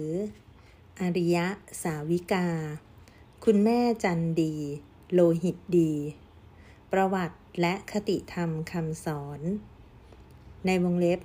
อริยะอุบาสิกา คณิษฐาของพระหลวงตามหาบัวยานสัมปันโน คำนำ ครั้งหนึ่ง องค์พระหลวงตามหาบัวยานสัมปันโน ได้เคยให้เหตุผลเกี่ยวกับการประพฤติปฏิบัติธรรมว่า การปฏิบัติไม่มีเพศ เรื่องมรรคผลนิพพานแล้วไม่มีเพศ เหมือนกับกิเลสก็ไม่มีเพศ มีได้ทั้งหญิงทั้งชาย มัชชิมาปฏิปทาจึงมีได้ทั้งหญิงทั้งชาย คณะผู้จัดทำจึงได้รวบรวมประวัติปฏิปทา ผู้ประพฤติดีปฏิบัติชอบ ของอุบาสิกาคุณแม่จันดีโลหิตดี ซึ่งท่านเป็นน้องสาวคนที่ 9 ขององค์พระหลวงตามหาบัวยานสัมปันโน เพื่อเผยแผ่เกียรติคุณความดีงามของท่าน ให้สาธุชนรุ่นหลังได้ทราบ นับว่าท่านเป็นอุบาสิกาที่มีความเพียรเป็นเลิศ มีขันติ ถือสันโดษ มักน้อย สมดังเป็นอริยสาวิกา และเป็นแบบอย่างให้ญาติธรรมได้ก้าวเดินตาม และมีปณิธานแน่วแน่ ที่ตั้งใจปฏิบัติเพื่อการก้าวสู่ที่สุดแห่งธรรม สมดังที่องค์พระหลวงตามหาบัวยานสัมปันโนเคยเอ่ยว่า อ้าย ในวงเล็บพี่หมดห่วงแล้ว การจัดพิมพ์หนังสือ อริยสาวิกาคุณแม่จันดีโลหิตดี เพื่อแจกเป็นธรรมะบรรณาการ ขอขอบคุณและอนุโมทนาบุญกับผู้ที่มีส่วนเกี่ยวข้องในการทำหนังสือเล่มนี้สำเร็จรู้ล่วงด้วยดี หากการจัดพิมพ์หนังสือนี้มีข้อผิดพลาดหรือบกพร่องบกพร่องประการใด ขอได้โปรดอภัยด้วย อันหนึ่ง หวังเป็นอย่างยิ่งว่า หนังสือชีวประวัติ และคติธรรม คุณแม่จันดีเล่มนี้ จะเป็นประโยชน์แก่พุทธศาสนาให้เจริญรุ่งเรืองสืบไป ขอราธนาคุณพระศรีรัตนตรัย บารมีธรรม องค์พระหลวงตามหาบัวยานสัมปันโน ตลอดจนสิ่งศักดิ์สิทธิ์ทั้งหลาย ได้โปรดเกื้อหนุนให้ทุกท่าน มีจิตใจมั่นคงอยู่ในธรรมมมีสติปัญญาประจักษ์แจ้ง เข้าสู่โลกุตระธรรม จนถึงมรรคผลนิพพานด้วยเทิน ขอเจริญพร พระครูบอบรธรรมคุณ เจ้าอาวาสวัดป่าศรีสุราช เจ้าคณะตำบลพยัคฆภูมิพิสัย ยางศรีสุราช นาดูน ในวงเล็บ ทอจุด มกราคม 2556องค์พ่อแม่ครูบาอาจารย์ หลวงตามหาบัว กล่าวถึงคุณแม่จันดีโลหิตดี ใครมีศรัทธาจะรวบรวมกันก็ให้ไปติดต่อกับแม่จันดีนะ อันนั้นเป็นหัวหน้าศรัทธา ใครบริจาคมากน้อยตามกำลังศรัทธาของตน ก็ให้ไปรวมที่แม่จันดีน้องสาวเรา เรามีโอกาสเดินฉากไป แต่เราไม่เคยถามไม่ว่าพี่น้องว่าใครนะ เราเหมือนกันหมดทั่วโลก ไม่ใกล้คนนั้นไม่ไกลคนนี้อะไร เสมอกันหมดเลย อย่างบ้านน้องๆ เราเคยไปเหยียบที่ไหน ลูกๆหลานๆ ไม่รู้เขาเลยนะ อย่างนี้ล่ะ เหมือนกันหมด ไปที่ไหนก็แบบเดียวกัน เราเดินเข้าไปตอนนั้นโยมแม่ป่วย เราเดินไปถามโยมแม่ พวกนี้เขาอยู่ข้างในกุฏิโยมแม่ เราไม่เคยเข้าไปนั่งแหละ กุฏิโยมแม่ ไปก็ไปยืนหน้ากุฏิแล้วเป็นยังไงล่ะ ไข้ ถ้าธรรมดา เราไปก็ไปศาลา โยมแม่ก็มาฟังเทศที่นี่ พอดีโยมแม่ป่วย เราก็เดินไปถามที่หน้ากุฏิเท่านั้นเอง ไปพบกับจันดีนี่แหละเขามาดูแลแม่ แล้วมันไปสัมผัสยังไงไม่รู้แน่บทเวลาจะได้ถาม มันไปสัมผัสเข้าไป มึงเชื่อหรือว่าเป็นน้องกูน่ะ ถ้ามึงเชื่อว่าเป็นน้องกู กูบวชเมื่อไหร่มึงรู้ไหม ว่าไม่รู้ แล้วว่า มึงเป็นน้องกูได้ยังไง ก็พ่อกับแม่พูดอยู่ตลอด เราเลยไม่ลืมนะ ถามว่ามึงเป็นน้องกู มึงรู้ได้ยังไง จากนั้นเวลากูบวช มึงรู้ไหม ไม่รู้ ดูเขาดูอายุเขาจะสี่ขวบมั้ง ยังเป็นเด็ก เขาว่าไม่ทราบก็ถูกต้อง ตอนนั้นเรากำลังเที่ยวกรรมฐานอยู่นะ มาทำบุญอุทิศให้โยมพ่อ แล้วนางจันดีนี้ แต่ก่อนตัวมันเท่ากำปั้น เราไม่รู้ เราไปสวนทางกันสิ เรามาจากอุดร แต่ก่อนรถไม่มีนะ ใช้เดิน เขาเดินผ่านทางไป เห็นปุ๊บปั๊บเขานั่งไหว้กราบ เอ๊ะ เด็กที่ไหนดูลักษณะเข้าที แสดงว่าจะเข้าใจในศีลในธรรมพอประมาณ ไปไหนว่าจะไปอุดรหรือไง สวนทาะสวนทางกับเรา อยู่บ้านไหน เราถามซ้ำอีก อยู่บ้านตาด เขาเคอะเคอะเขินเขินนะ พอถูกถามว่าอยู่บ้านไหน ถามไปถามมา เราก็เลยถามว่าเขาเป็นใคร เขาเลยหัวเราะ เราไม่รู้ว่าเขาเป็นน้อง เราก็เราเป็นมหาและไปเที่ยวกรรมฐานแล้วมาทำบุญหาพ่อ เราถามอย่างนั้นเขายิ้มยิ้มแล้วก็หัวเราะ หืม มึงหัวเราะหาอะไรบอกมาสิ อุ้ย ไม่ทราบจะบอกว่ายังไงก็จุดใต้ตำต่อ พี่กับน้องถามกันไม่รู้กัน เราไม่รู้เขา ตัวเขาเท่ากำปั้น เวลาเราบวชเวลาเจอเขาเขาเป็นสาวแล้ว อายุได้สิบหกสิบเจ็ดละมัง ถามไปถามมา แล้วเป็นใครล่ะ เขายิ่งหัวเราะเขาไม่กล้าตอบ เหือเราเลยเดาเอานะ อีจันดีหรือ ว่าใช่แล้ว โอ้ยอีผีบ้า กูไม่รู้มึง เราก็ไปเลยอย่างนั้นละ่ะ พี่กับน้องไม่รู้กัน ก็บวชแล้วไม่เคยเข้าไปเกี่ยวข้องกับบ้าน พอบวชแล้วไปเลย พี่ๆน้องๆอะไรไม่เคยสนใจนะ เหมือนทั่วไปในโลกนี้ไม่มีใกล้ไม่มีไกล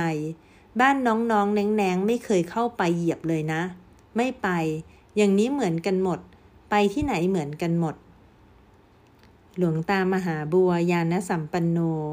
เทศอบรมคราวาสณวัดป่าบ้านตาด เมื่อวันที่ 21 พฤศจิพฤศจิกายน พุทธศักราช 2547 พระคุณแม่จันดี โลหิตดี ท่านเกิดเมื่อวันพุธที่ 12 กันยายน พุทธศักราช 2473 คุณพ่อชื่อนายทองดี คุณแม่แพงสี โลหิตดี เกิดที่หมู่บ้านตาด ตำบลบ้านตาด อำเภอเมือง จังหวัดอุดรธานี ท่านเป็นน้องสาว พระหลวงตามหาบัว ยานสัมปันโน เป็นน้องสาวคนที่ 9 ที่ยังมีชีวิตอยู่ และได้เข้ามาศึกษาปฏิบัติธรรมที่วัดป่าบ้านตาด โดยมีพระหลวงตามหาบัวยานสัมปันโน ซึ่งเป็นพระพี่ชายและครูบาอาจารย์ของท่าน เป็นผู้อบรมสั่งสอน คุณแม่จันดีเป็นผู้ที่ออกมาปฏิบัติธรรม โดยไม่ได้บวช และเป็นผู้ที่เคารพธรรมวินัย ถือแบบปฏิบัติเช่นเดียวกับพระอย่างเคร่งครัด ท่านให้ความเมตตาและความอบอุ่นต่อลูกศิษย์ และญาติโยมทั้งหลายที่มากราบท่าน ท่านจะให้คำอบรมสั่งสอน ทั้งที่เป็นการปฏิบัติ แก่คนที่มาขอรับฟังคำสอนของท่าน เพื่อนำไปปฏิบัติ หรือคำแนะนำในการใช้ชีวิตประจำวัน แม้ธาตุขันท่านจะไม่แข็งแรง แต่ท่านก็รับแขก เพื่อจะให้ทุกคนได้รับแต่สิ่งที่ดีและเป็นประโยชน์กลับไป ภายใต้ท่าทางที่ดูสงบเรียบง่าย และความอบอุ่นที่ได้รับ ท่านก็จะมีความเด็ดเดี่ยว เด็ดขาด จริงจัง จนดูน่ากลัวสำหรับเราผู้อ่อนแอ ดวงตาของท่านเวลาสอนลูกศิษย์ต่อสู้กับศัตรูหรือคือกิเลส ท่านจะดูอ่านหารขึงขัง เด็ดเดี่ยว จริงจังมาก ถ้าลูกศิษย์คนใดจิตใจไม่เข้มแข็งพอ ท่านก็จะค่อยๆ ทนุถนอม แต่ท่านจะเปรยรับหลังลูกศิษย์ผู้นั้นว่า กิเลสในใจของตัวเองก็ฆ่ามาแล้ว นี่ต้องได้มาเอาใจกิเลสของผู้อื่น โอ้ยหน้าอเนจอนาถการเรียนรู้ศึกษาธรรมกับท่าน ยิ่งเรียนยิ่งทราบซึ้งในคุณของท่านสำหรับผู้ที่ต้องการความพ้นทุกข์ หรือผู้ที่ตกอยู่ในห่วงแห่งความทุกข์ เมื่อได้เข้ามาสนทนากับท่าน ก็จะได้รับข้อธรรม และสิ่งที่ดีมีประโยชน์ที่ท่านหยิบยื่นให้ เมื่อมาเรียนรู้ศึกษาธรรมกับท่าน จึงได้เห็นแง่มุมต่างๆ ของสติปัญญา พระผู้เหนือโลก ทั้งแปลกทั้งอัศจรรย์ และไม่สามารถคาดเดาได้ ท่านเป็นครูบาอาจารย์ที่น่าศึกษาเรียนรู้ ทางที่ท่านให้เดินและให้กระทำเป็นสิ่งที่ทำได้ยาก เพราะเป็นการทวนกระแสโลก และฝืนกิเลสในใจเราทั้งสิ้น จึงเป็นความทุกข์ที่สุด แต่เมื่อยอมฝืนใจและทำตาม สิ่งที่ได้รับจะเกินความคาดหมาย และได้รับประโยชน์สูงสุด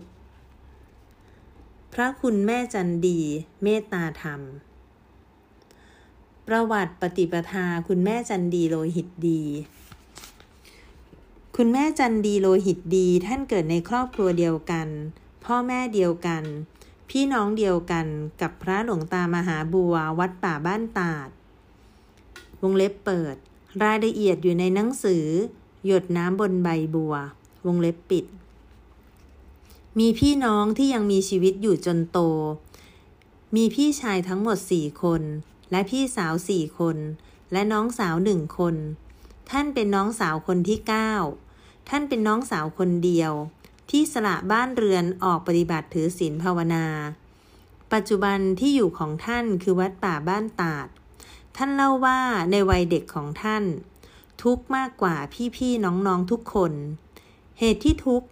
เพราะท่านทำตามคำสอนของพ่อแม่ทุกอย่าง ปฏิบัติตามอย่างเคร่งครัด เช่น พ่อบอกว่า อย่ากินจุกจิก เวลากินให้กินเป็นเวลา จะหิวขนาดไหน อยากหยิบอะไรกินเหมือนพี่ๆก็ไม่กล้า จึงเป็นความทุกข์อย่างยิ่งของท่าน ท่านบอกเวลาพ่อไปเอาพึ่งในป่า มักจะชวนท่านไปด้วย ทั้งๆทที่ยังเด็กอายุหกเจ็ดขวบวงเล็บเปิด เหตุผลของพ่อคือ ลูกคนนี้สั่งยังไงได้อย่างนั้น เพราะและมันไม่กลัววงเล็บปิด ท่านบอกเวลาเข้าป่า พ่อจะบอกเส้นทางไว้ว่าทางเส้นนี้ไปไหน เส้นนี้กลับบ้าน พ่อบอกไว้เผื่อตกต้นไม้ ตายเวลาปีนขึ้นไปเอาพึ่ง พ่อจะสอนให้ระวังเสือ เวลากลางวันจะมีแต่เสือดาว เสือเหลือง ที่คอยจะจับกินหมาที่ตามมากับคน เสือพวกนี้เขาจะไม่ทำอันตรายคน พ่อพาไปเก็บหมากแน่ง วงเล็บเปิด เป็นสมุนไพรชนิดหนึ่ง ที่ประเทศญี่ปุ่นเขามารับซื้อไปทำยาวงเล็บปิด พ่อจะสอนวิธีเก็บให้ระวังรังแตน ให้ค่อยๆ เก็บลูกสีแดงที่สุก ถึงมีรังแตน เขาก็ไม่แตกรังออกมาต่อยเรา เวลาเจอขอนไม้ก็ให้สังเกตงู มันจะชอบซ่อนตัวอยู่ข้างขอนไม้ ท่านจะสอน ให้หัดดูกิ่งไม้ว่ากิ่งนี้ชี้ไปทางไหน ทิศใต้ ทิศเหนือให้จำไว้ ออกตกจะได้ไม่หลงทาง พ่อเป็นนายพรานจึงละเอียดรอบคอบในการเดินป่า ระมัดระวังภัย เป็นเด็กฉลาด ครั้นเมื่ออายุสามขวบ มารดาท่านเล่าให้ฟัง เอาลูกนั่งในตะกร้า อีกข้างเป็นกล่องข้าวเหนียว หาบไปที่นา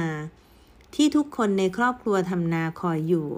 เวลาเจอดอกเห็ดข้างทางที่ผ่านลูกน้อยที่นั่งตะกร้าจะร้องบอกแม่ นั่นเห็ดดอกหนึ่งดอกหนึ่งเป็นระยะระยะ จนกว่าจะถึงที่นาก็ได้เห็ดทำอาหาร มารดาท่านเล่าว่า เป็นลูกเล็กแต่มีความรู้ ช่างคิด ช่างจดจำและมีนิสัยเหมือนผู้ใหญ่ ไม่กลัวผี ครั้นเมื่อยังเด็ก พวกพี่ๆไม่ว่าหญิงชายจะกลัวผี มักจะชวนท่านไปเป็นเพื่อนเวลาไปนาไปป่า ให้ท่านซึ่งเป็นน้องเดินตามหลัง พวกพี่ๆก็จะถูกแม่ว่าเป็นประจำทำไมให้น้องตัวเล็กๆเดินตามหลัง เดี๋ยวเสือจะตะคุบเอาน้องไปกิน พวกพี่ๆจะแก้ตัวตามแต่ปัญญาของแต่ละคน ส่วนพี่ๆผู้หญิง เวลาดุน้องในวงเล็บท่าน ก็จะงัดไม้เด็ดมาขู่ ระวังนะ กลางคืน กูจะไม่ไปไหนๆเป็นเพื่อน เพราะรู้จุดอ่อน พวกพี่ๆ กลัวผีตอนตอนกลางคืนต้องอาศัยท่าน เป็นเด็กเรียนเก่ง ครั้นเมื่อเป็นเด็กเรียนอยู่ชั้นประถม จะมีความรู้แปลกๆ อยู่กลางอก ท่านจะบ่งบอกอะไรตรงกลางอก จะมีเหมือนพัดลมน้อย ในวงเล็บหมุนติ้วติ้วแล้วส่งความรู้ออกมา เช่นมีอยู่ครั้งหนึ่ง สมัยนั้นเดือนมกราคม ครูจะพาอ่าน มกราคม ขณะครูกำลังอ่านพัดลมน้อยก็หมุนขึ้นในจิต แล้วมีเสียงดังขึ้นบอกว่า จะอ่านให้ถูกต้อง ต้องอ่านว่า มกราคม เป็นอะไรที่แปลกสำหรับเด็ก เคยคิดว่าคนอื่นคงเป็นเหมือนกัน จึงค่อยเรียบเคียงถามมารดาว่าเป็นเหมือนกันไหม มารดาตอบไม่เคยเป็น แล้วถามต่อว่า เป็นหมุนตรงไหน ท่านจึงชี้ที่กลางอก วันหนึ่ง แม่ค้าหาบตะกร้าเครื่องประดับ มีกำไรสีสันสดใสมาขาย พวกพี่สาวรวมทั้งท่านอยากได้ ร้องขอให้มารดาช่วยซื้อให้ ในหาบมีเครื่องประดับของเด็กผู้ใหญ่อยู่เต็ม เสียงลูกหญิงร้องอ้อนวอนมารดา ตกลงให้ซื้อได้คนละหนึ่งชิ้น พวกพี่ๆหยิบไปหมดทุกคน ถึงคิวท่านเดินไปจะหยิบ พัดลมน้อยกลางอกหมุนติ้วๆอีก บอกขึ้นว่า ของประดับโลกไม่ใช่ทางพ้นทุกข์พอเสียงดังจบลง ท่านเดินหนีทันที เสียงมารดาร้องตาม อ้าว มึงอยากได้ทำไมไม่เอา ท่านบอกถ้ามีอะไรบ่งบอกขึ้นในจิต ท่านเคยคิดจะฝืนแต่ฝืนไม่ได้ มีอำนาจมาก ในวงเล็บ สะเทือนในจิต ฝืนไม่ได้สักครั้งเดียว เป็นเด็กตั้งใจเรียนช่างจำเรียนเก่ง จนครูให้ช่วยสอนเพื่อนๆในห้องเป็นบางครั้ง หลายครั้งในห้องเรียนท่านขออนุญาตคุณครูกลับบ้านก่อนเวลา ครูถาม เธอมีธุระอะไรที่บ้าน ตอบครูว่า ดิฉันเข้าใจจำได้หมดแล้วไม่อยากเรียนบทเก่าอีก ครูเข้าใจและอธิบายให้ฟัง ไม่ได้ เธอจะกลับบ้านตอนนี้ไม่ได้ ถึงเธอเข้าใจแต่เพื่อนๆยังไม่เข้าใจ เธอต้องเห็นใจเขา เอาอย่างนี้ ครูจะให้เธอช่วยสอนเพื่อนๆ เพราะครูสมัยนั้นน้อย ครูหนึ่งคนต้องสอนหลาย ๆ ชั้น หลาย ๆ วิชาในแต่ละวัน พอจบชั้นประถมสี่ครูขอมาให้เรียนต่อ จะส่งเรียน พ่อแม่ พี่ชาย ดีใจ สนับสนุนให้เรียน ท่านตอบปฏิเสธทุกๆ คนว่าไม่เรียน เพราะกลางอกเพราะกลางอกหมุนและบอก เรียนไปก็ไม่จบ เรื่องของโลก เรียนเท่าไหร่ไม่มีวันจบ ท่านจะฝืนได้ยังไง เป็นอะไรที่ฝืนไม่ได้ จริงๆ ในวงเล็บท่านบอกฝืนไม่ได้ ภาวนาครั้งแรก ในสมัยท่านยังเป็นเด็ก อายุประมาณสิบกว่าขวบ ท่านได้ตามมารดาไปถวายจังหัน พระหลวงตาในวงเล็บพระพี่ชาย ช่วงนั้นเป็นช่วงที่พระหลวงตามาแวะพักที่ทุ่งนาใกล้หมู่บ้าน ในวงเล็บ มาโปรดโยมมารดา ในวันนั้นท่านเป็นลูกคนเดียวที่แม่ให้ตามไปถวายจังหันด้วย หลังฉันจังหัน พระหลวงตาสอนโยมมารดาถึงวิธีปฏิบัติภาวนา ถึงเป็นเด็กแต่ก็ฟังรู้เรื่อง ในขณะที่ฟังจิตท่านจะสงบ แต่รั้งไว้ เพราะอยากฟังคำแนะนำให้จบ กลับมาบ้านในคืนนั้น ท่านจำเอาวิธีการภาวนาและลองนั่งภาวนา ท่านปฏิบัติตามที่พระหลวงตาบอกโยมมารดาประมาณสามนาที จิตสงบรวมลง เห็นร่างกายเน่าเปื่อยสลายกลายเป็นดิน ท่านบอกคืนนั้นจิตสงบจนถึงสว่าง ตอนสงบอยู่จิตท่านคำหนึ่งว่าทำยังไง ถ้าจิตไม่ถอนจะทำยังไง ถึงเวลาตำข้าวจะทำยังไง แต่ท่านบอกเหมือนจิตรู้พอถึงเวลาจิตถอนได้เวลาตำข้าวพอดี พระหลวงตาได้ฟังโยมมารดาเล่าเรื่องที่ท่านภาวนากราบเรียนจบลง พระหลวงตาถามว่า จันดีตัวน้อยๆนั่นหรือภาวนา มารดาตอบว่า ใช่ จันดีนี้แหละ พระหลวงตาบอกกับแม่ท่านว่า เขามีของเก่าของเขา เขามีของเก่ามา ชีวิตคลองเรือน เป็นสาวรุ่น พอมารดาออกบวชเป็นแม่ชี มารดาตอบว่า ลูกเป็นหญิงจะบวชยังไงไม่ใช่ผู้ชาย ตามธรรมดาผู้หญิงเขาไม่บวชหรอก ไม่เคยเห็นให้หยุดคิดนะ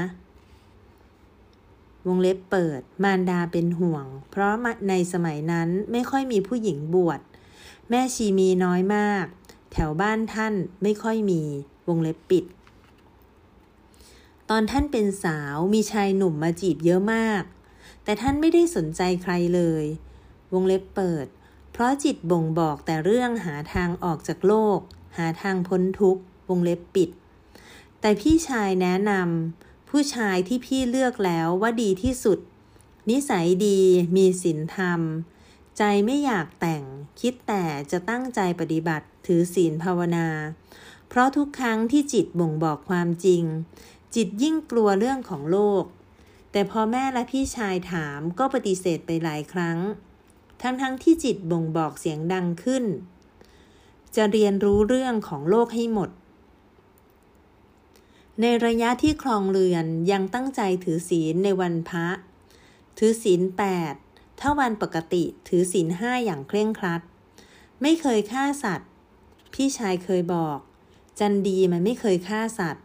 ก็ไม่ต้องให้มันกินเนื้อสัตว์ด้วย จึงได้จึงได้แต่กินหน่อไม้ ผักหญ้า ถ้าพี่ชายเคี่ยวเข็นให้ฆ่าสัตว์ จะร้องไห้ ไม่ยอมกินข้าวก็ได้ ขออย่าให้ฆ่าสัตว์เลย เรื่องนี้สามีญาติพี่น้องรู้ดี ยอมอดแต่ไม่ยอมฆ่าผู้อื่นชีวิตอื่น บอกกับตัวเองว่า กินอะไรก็ได้ ใจสงสารไม่สามารถทำลายชีวิตผู้อื่นได้ มันเป็นอยู่ในใจเป็นมาแต่เด็กจำความได้จะไม่ยอมฆ่าสัตว์ทำลายชีวิตผู้อื่น ชีวิตคลองเรือน มีบุตรสี่คน ชายหนึ่งหญิงสาม ในใจยังคงมั่นคงต่อการภาวนาไม่เคยทิ้ง พระหลวงตามาตั้งวัดป่าบ้านตาด ยิ่งได้กำลังใจปฏิบัติภาวนา ติดขัดอะไรก็กราบเรียนท่าน ตอนท่านเข้ามารับบิณฑบาตในหมู่บ้าน แม่จิตรวม ลูกน้อยขอนม วันพระขอสามีให้ช่วยดูลูก คืนนั้นคุณแม่ก็นั่งภาวนา จิตก็สงบ ขณะจิตรวม ลูกน้อยตื่นส่งเสียงร้องจ้า แต่จิตยังไม่ถอน จึงไม่สามารถดูลูกน้อยในอู่ ในวงเล็บเปรได้ ลูกน้อยร้องอยู่สักพัก สามีท่านคงเห็นผิดสังเกตจึงเข้ามาดู ก็อุ้มลูกน้อยออกไปจากห้อง เอาน้ำเปล่าหยอดปากให้ลูกน้อยได้กินก่อนเพื่อรอแม่ ชีวิตท่านลำบาก ทั้งอยากทำบุญถวายจังหันพระ ตัวเองก็ไม่ฆ่าสัตว์ จึงต้องพยายามหาหน่อไม้ ผักพืชชนิดต่างๆ มาทำกับข้าวใส่บาตรพระให้ครบ หลายครั้งที่แม่ท่านเล่าให้ฟังว่า พระหลวงตาพูดกับแม่ท่านว่า เมื่อเช้าได้ฉันหมกหน่อไม้ของใครก็ไม่รู้ใส่บาตรห่อใหญ่มาก เหมือนอาหารทิพย์และพระก็ได้ครบทุกองค์ ในวงเล็บ สมัยนั้นมีพระอยู่วัดป่าบ้านตาดประมาณ 14-15 องค์ แม่ท่านถาม เมื่อเช้าพระหลวงตาพูดถึงหมกหน่อไม้ไม่รู้ของใคร ท่านตอบแม่ว่า ของท่านเอง จิตรวมขณะเกี่ยวข้าว อาชีพชาวนาในอดีต สมัยก่อนนั้นยังไม่มีเทคโนโลยีจึงเป็นงานที่หนัก ลำบากก็ต้องอดทน ส่วนใหญ่ก็ต้องอยู่ที่ที่นา จนท่านต้องสร้างทางจงกรมไว้ และเวลาในการภาวนามีน้อย อาศัยทำนาไปด้วย ภาวนาไปด้วย มีครั้งหนึ่ง คุณแม่ชีแก้วไปเยี่ยมท่านที่นา เห็นทางจงกรม มีรอยเดินจนทางเป็นร่องเป็นมัน จนท่านได้พูดว่า จันดี เจ้าที่อยู่ไหน ก็มีเครื่องหมายของพระพุทธเจ้าอยู่ทุกที่มีหน้าเข้าของเจ้าถึงได้มากกว่าผู้อื่น มีอยู่วันหนึ่งเวลาเที่ยง ขณะที่เกี่ยวข้าว ท่านพิจารณาทำไปด้วย จิตสงบสว่างสวยัย ท่านก็ประคองจิต ค่อยๆ เกี่ยวข้าวไม่ยอมหยุด ไม่กินข้าว เกี่ยวข้าวไปจนจิตถอน ท่านเคยตกลงขอร้องพูดให้สามีเข้าใจว่า เวลาท่านจิตสงบ อย่าเรียก จะทำอะไรก็ทำไปเลย ปล่อยท่านเลย โชคดีสามีเคยบวชจึงเข้าใจง่าย ท่านจะพูดกับสามีเสมอว่า ชาตินี้จะขอปฏิบัติภาวนา และบอกสามีว่า อย่านอนใจในอัตภาพของภพชาติความภาคเพียรตั้งใจของท่าน สามียอมใจอ่อน เพราะเห็นความตั้งใจจริง ขึ้นจากทำนาจะดึกดื่นแค่ไหนก็ช่าง ท่านจะเดินจงกรมจนดึก เจอผีใหญ่จะให้สมบัติ มีผีใหญ่ตนหนึ่งมาเข้าสิงญาติท่าน บอกว่า ชาติก่อนเคยเป็นคนรวย มีคอกช้าง ม้า ด้วยความเป็นห่วงสมบัติตายแล้วจึงมาเฝ้ารักษาเป็นทุกข์มาก อยากไปเกิด ขอร้องให้ท่านช่วย จะยกสมบัติที่เฝ้าอยู่ให้ ขอให้นำเงินของเขามาทำบุญกับพระหลวงตา ให้เขาจะได้ไปเกิดไปผุดไปเกิด ท่านและญาติญาติมากราบเรียนพระหลวงตา ท่านบอก ถ้าจะไป ไม่มีจันดีห้ามไปนะ จะไปต้องมีจันดีไปด้วยญาติญาติทุกคนทำตามคำสั่งของพระหลวงตาก็พากันไปขุด ตามผีใหญ่บอกตำแหน่ง ขุดลงไปก็เจอหายจริง และมีเงินอยู่เต็มหายหลายหายพอจะให้ผีใหญ่กลับเปลี่ยนใจ บอกยังมีกรรมมากอยู่ รู้สึกเสียดายเงินไม่กล้าปล่อย ขอชดใช้กรรมต่อ อยู่เฝ้าสมบัติต่อไป หายที่ขุดเจอพอผีไม่ยอมให้หายหมุนหายไปลงไปในดินเหมือนเดิม ผีใหญ่มาสารภาพกับคุณแม่ว่า จะให้ ใจก็เกิดความหวงแหนในเงินในทรัพย์ มันตัดไม่ได้ รู้อยู่ว่าทุกแสนทุกแต่ก็ตัดใจไม่ได้ และขอให้ท่านช่วยแผ่เมตตา ส่งบุญกุศลมาถึงด้วย เพราะเวลาได้รับมีความสุขมาก พระหลวงตามหาบัวให้อุบาย เช้าวันนั้น พระหลวงตาไปรับบิณฑบาตในหมู่บ้าน ท่านถาม ภาวนาเป็นยังไง คุณแม่กราบเรียนว่า ฝันแปลกมาก ฝันว่า พระหลวงปู่มั่นชวนให้ไปกับท่าน แต่ในฝันเป็นห่วงลูกคนเล็ก จึงขอไปดูลูกก่อนจะตามไปทีหลัง พระหลวงตาให้อุบายอ้าว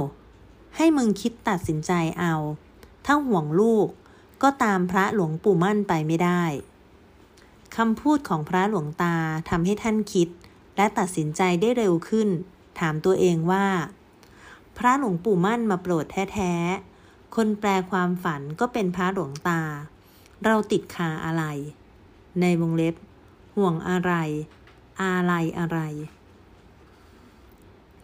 ตอนแรกตั้งใจว่าลูกโตอีกหน่อย แต่ถึงตอนนี้ เหมือนพระหลวงตาช่วยเร่งจึงตัดสินใจ ขออนุญาตสามี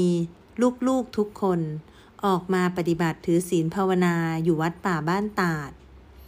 ก่อนหน้านั้นท่านขอให้มารดา ขออนุญาตพระหลวงตามาพักปฏิบัติธรรมอยู่ที่วัด พระหลวงตาบอกอนุอนุญาตมาอยู่ได้แต่ไม่ให้บวชเพราะแต่นี้ไปท่านจะไม่รับแม่ชี มีเฉพาะแม่ชีน้อมที่เคยปรนิบัติดูแลมารดาของท่าน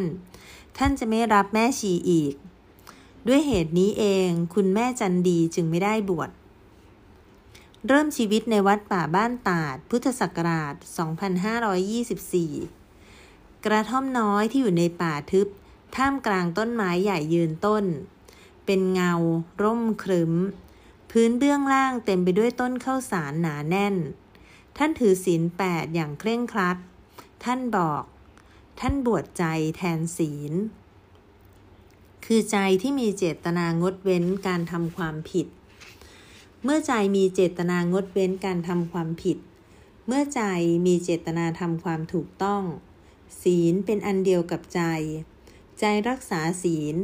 ดูศีลดูใจตัวเอง ศีลเป็นใจที่มีเจตนางดเว้นการทำความชั่วทั้งปวง ดูศีลดูใจ สำรวจความผิดที่เกิดจากใจของตัวเองแล้วอบอุ่น หนักแน่น มั่นคง มั่นใจ ไม่มีที่ต้องติตัวเองเรื่องศีล ช่วงเข้ามาปฏิบัติภาวนา ท่านได้ดูแลคุณยายชีน้อม ตอบแทนคุณที่คุณยายเคยดูแลปรนิบัติมารดาท่าน คุณยายแก่แล้วตามองไม่ค่อยเห็น ท่านจึงเหมือนเป็นตาให้คุณยาย สมัยก่อนท่านปราดเปรียวว่องไวมาก ทั้งดูแลคุณยายทั้งทำกับข้าวที่ครัวทำกิจวัตรดูแลสถานที่ปฏิบัติฝ่ายผู้หญิง น้ำก็ใช้น้ำบาดาล ดูแลต้นไม้กุฏิฝ่ายหญิง เพราะปวกเยอะมากต้องคอยดูแล ท่านบอกท่านไม่เคยถูกพระหลวงตาตำหนิ ไม่ว่าเรื่องการงาน หรือเรื่องภาวนา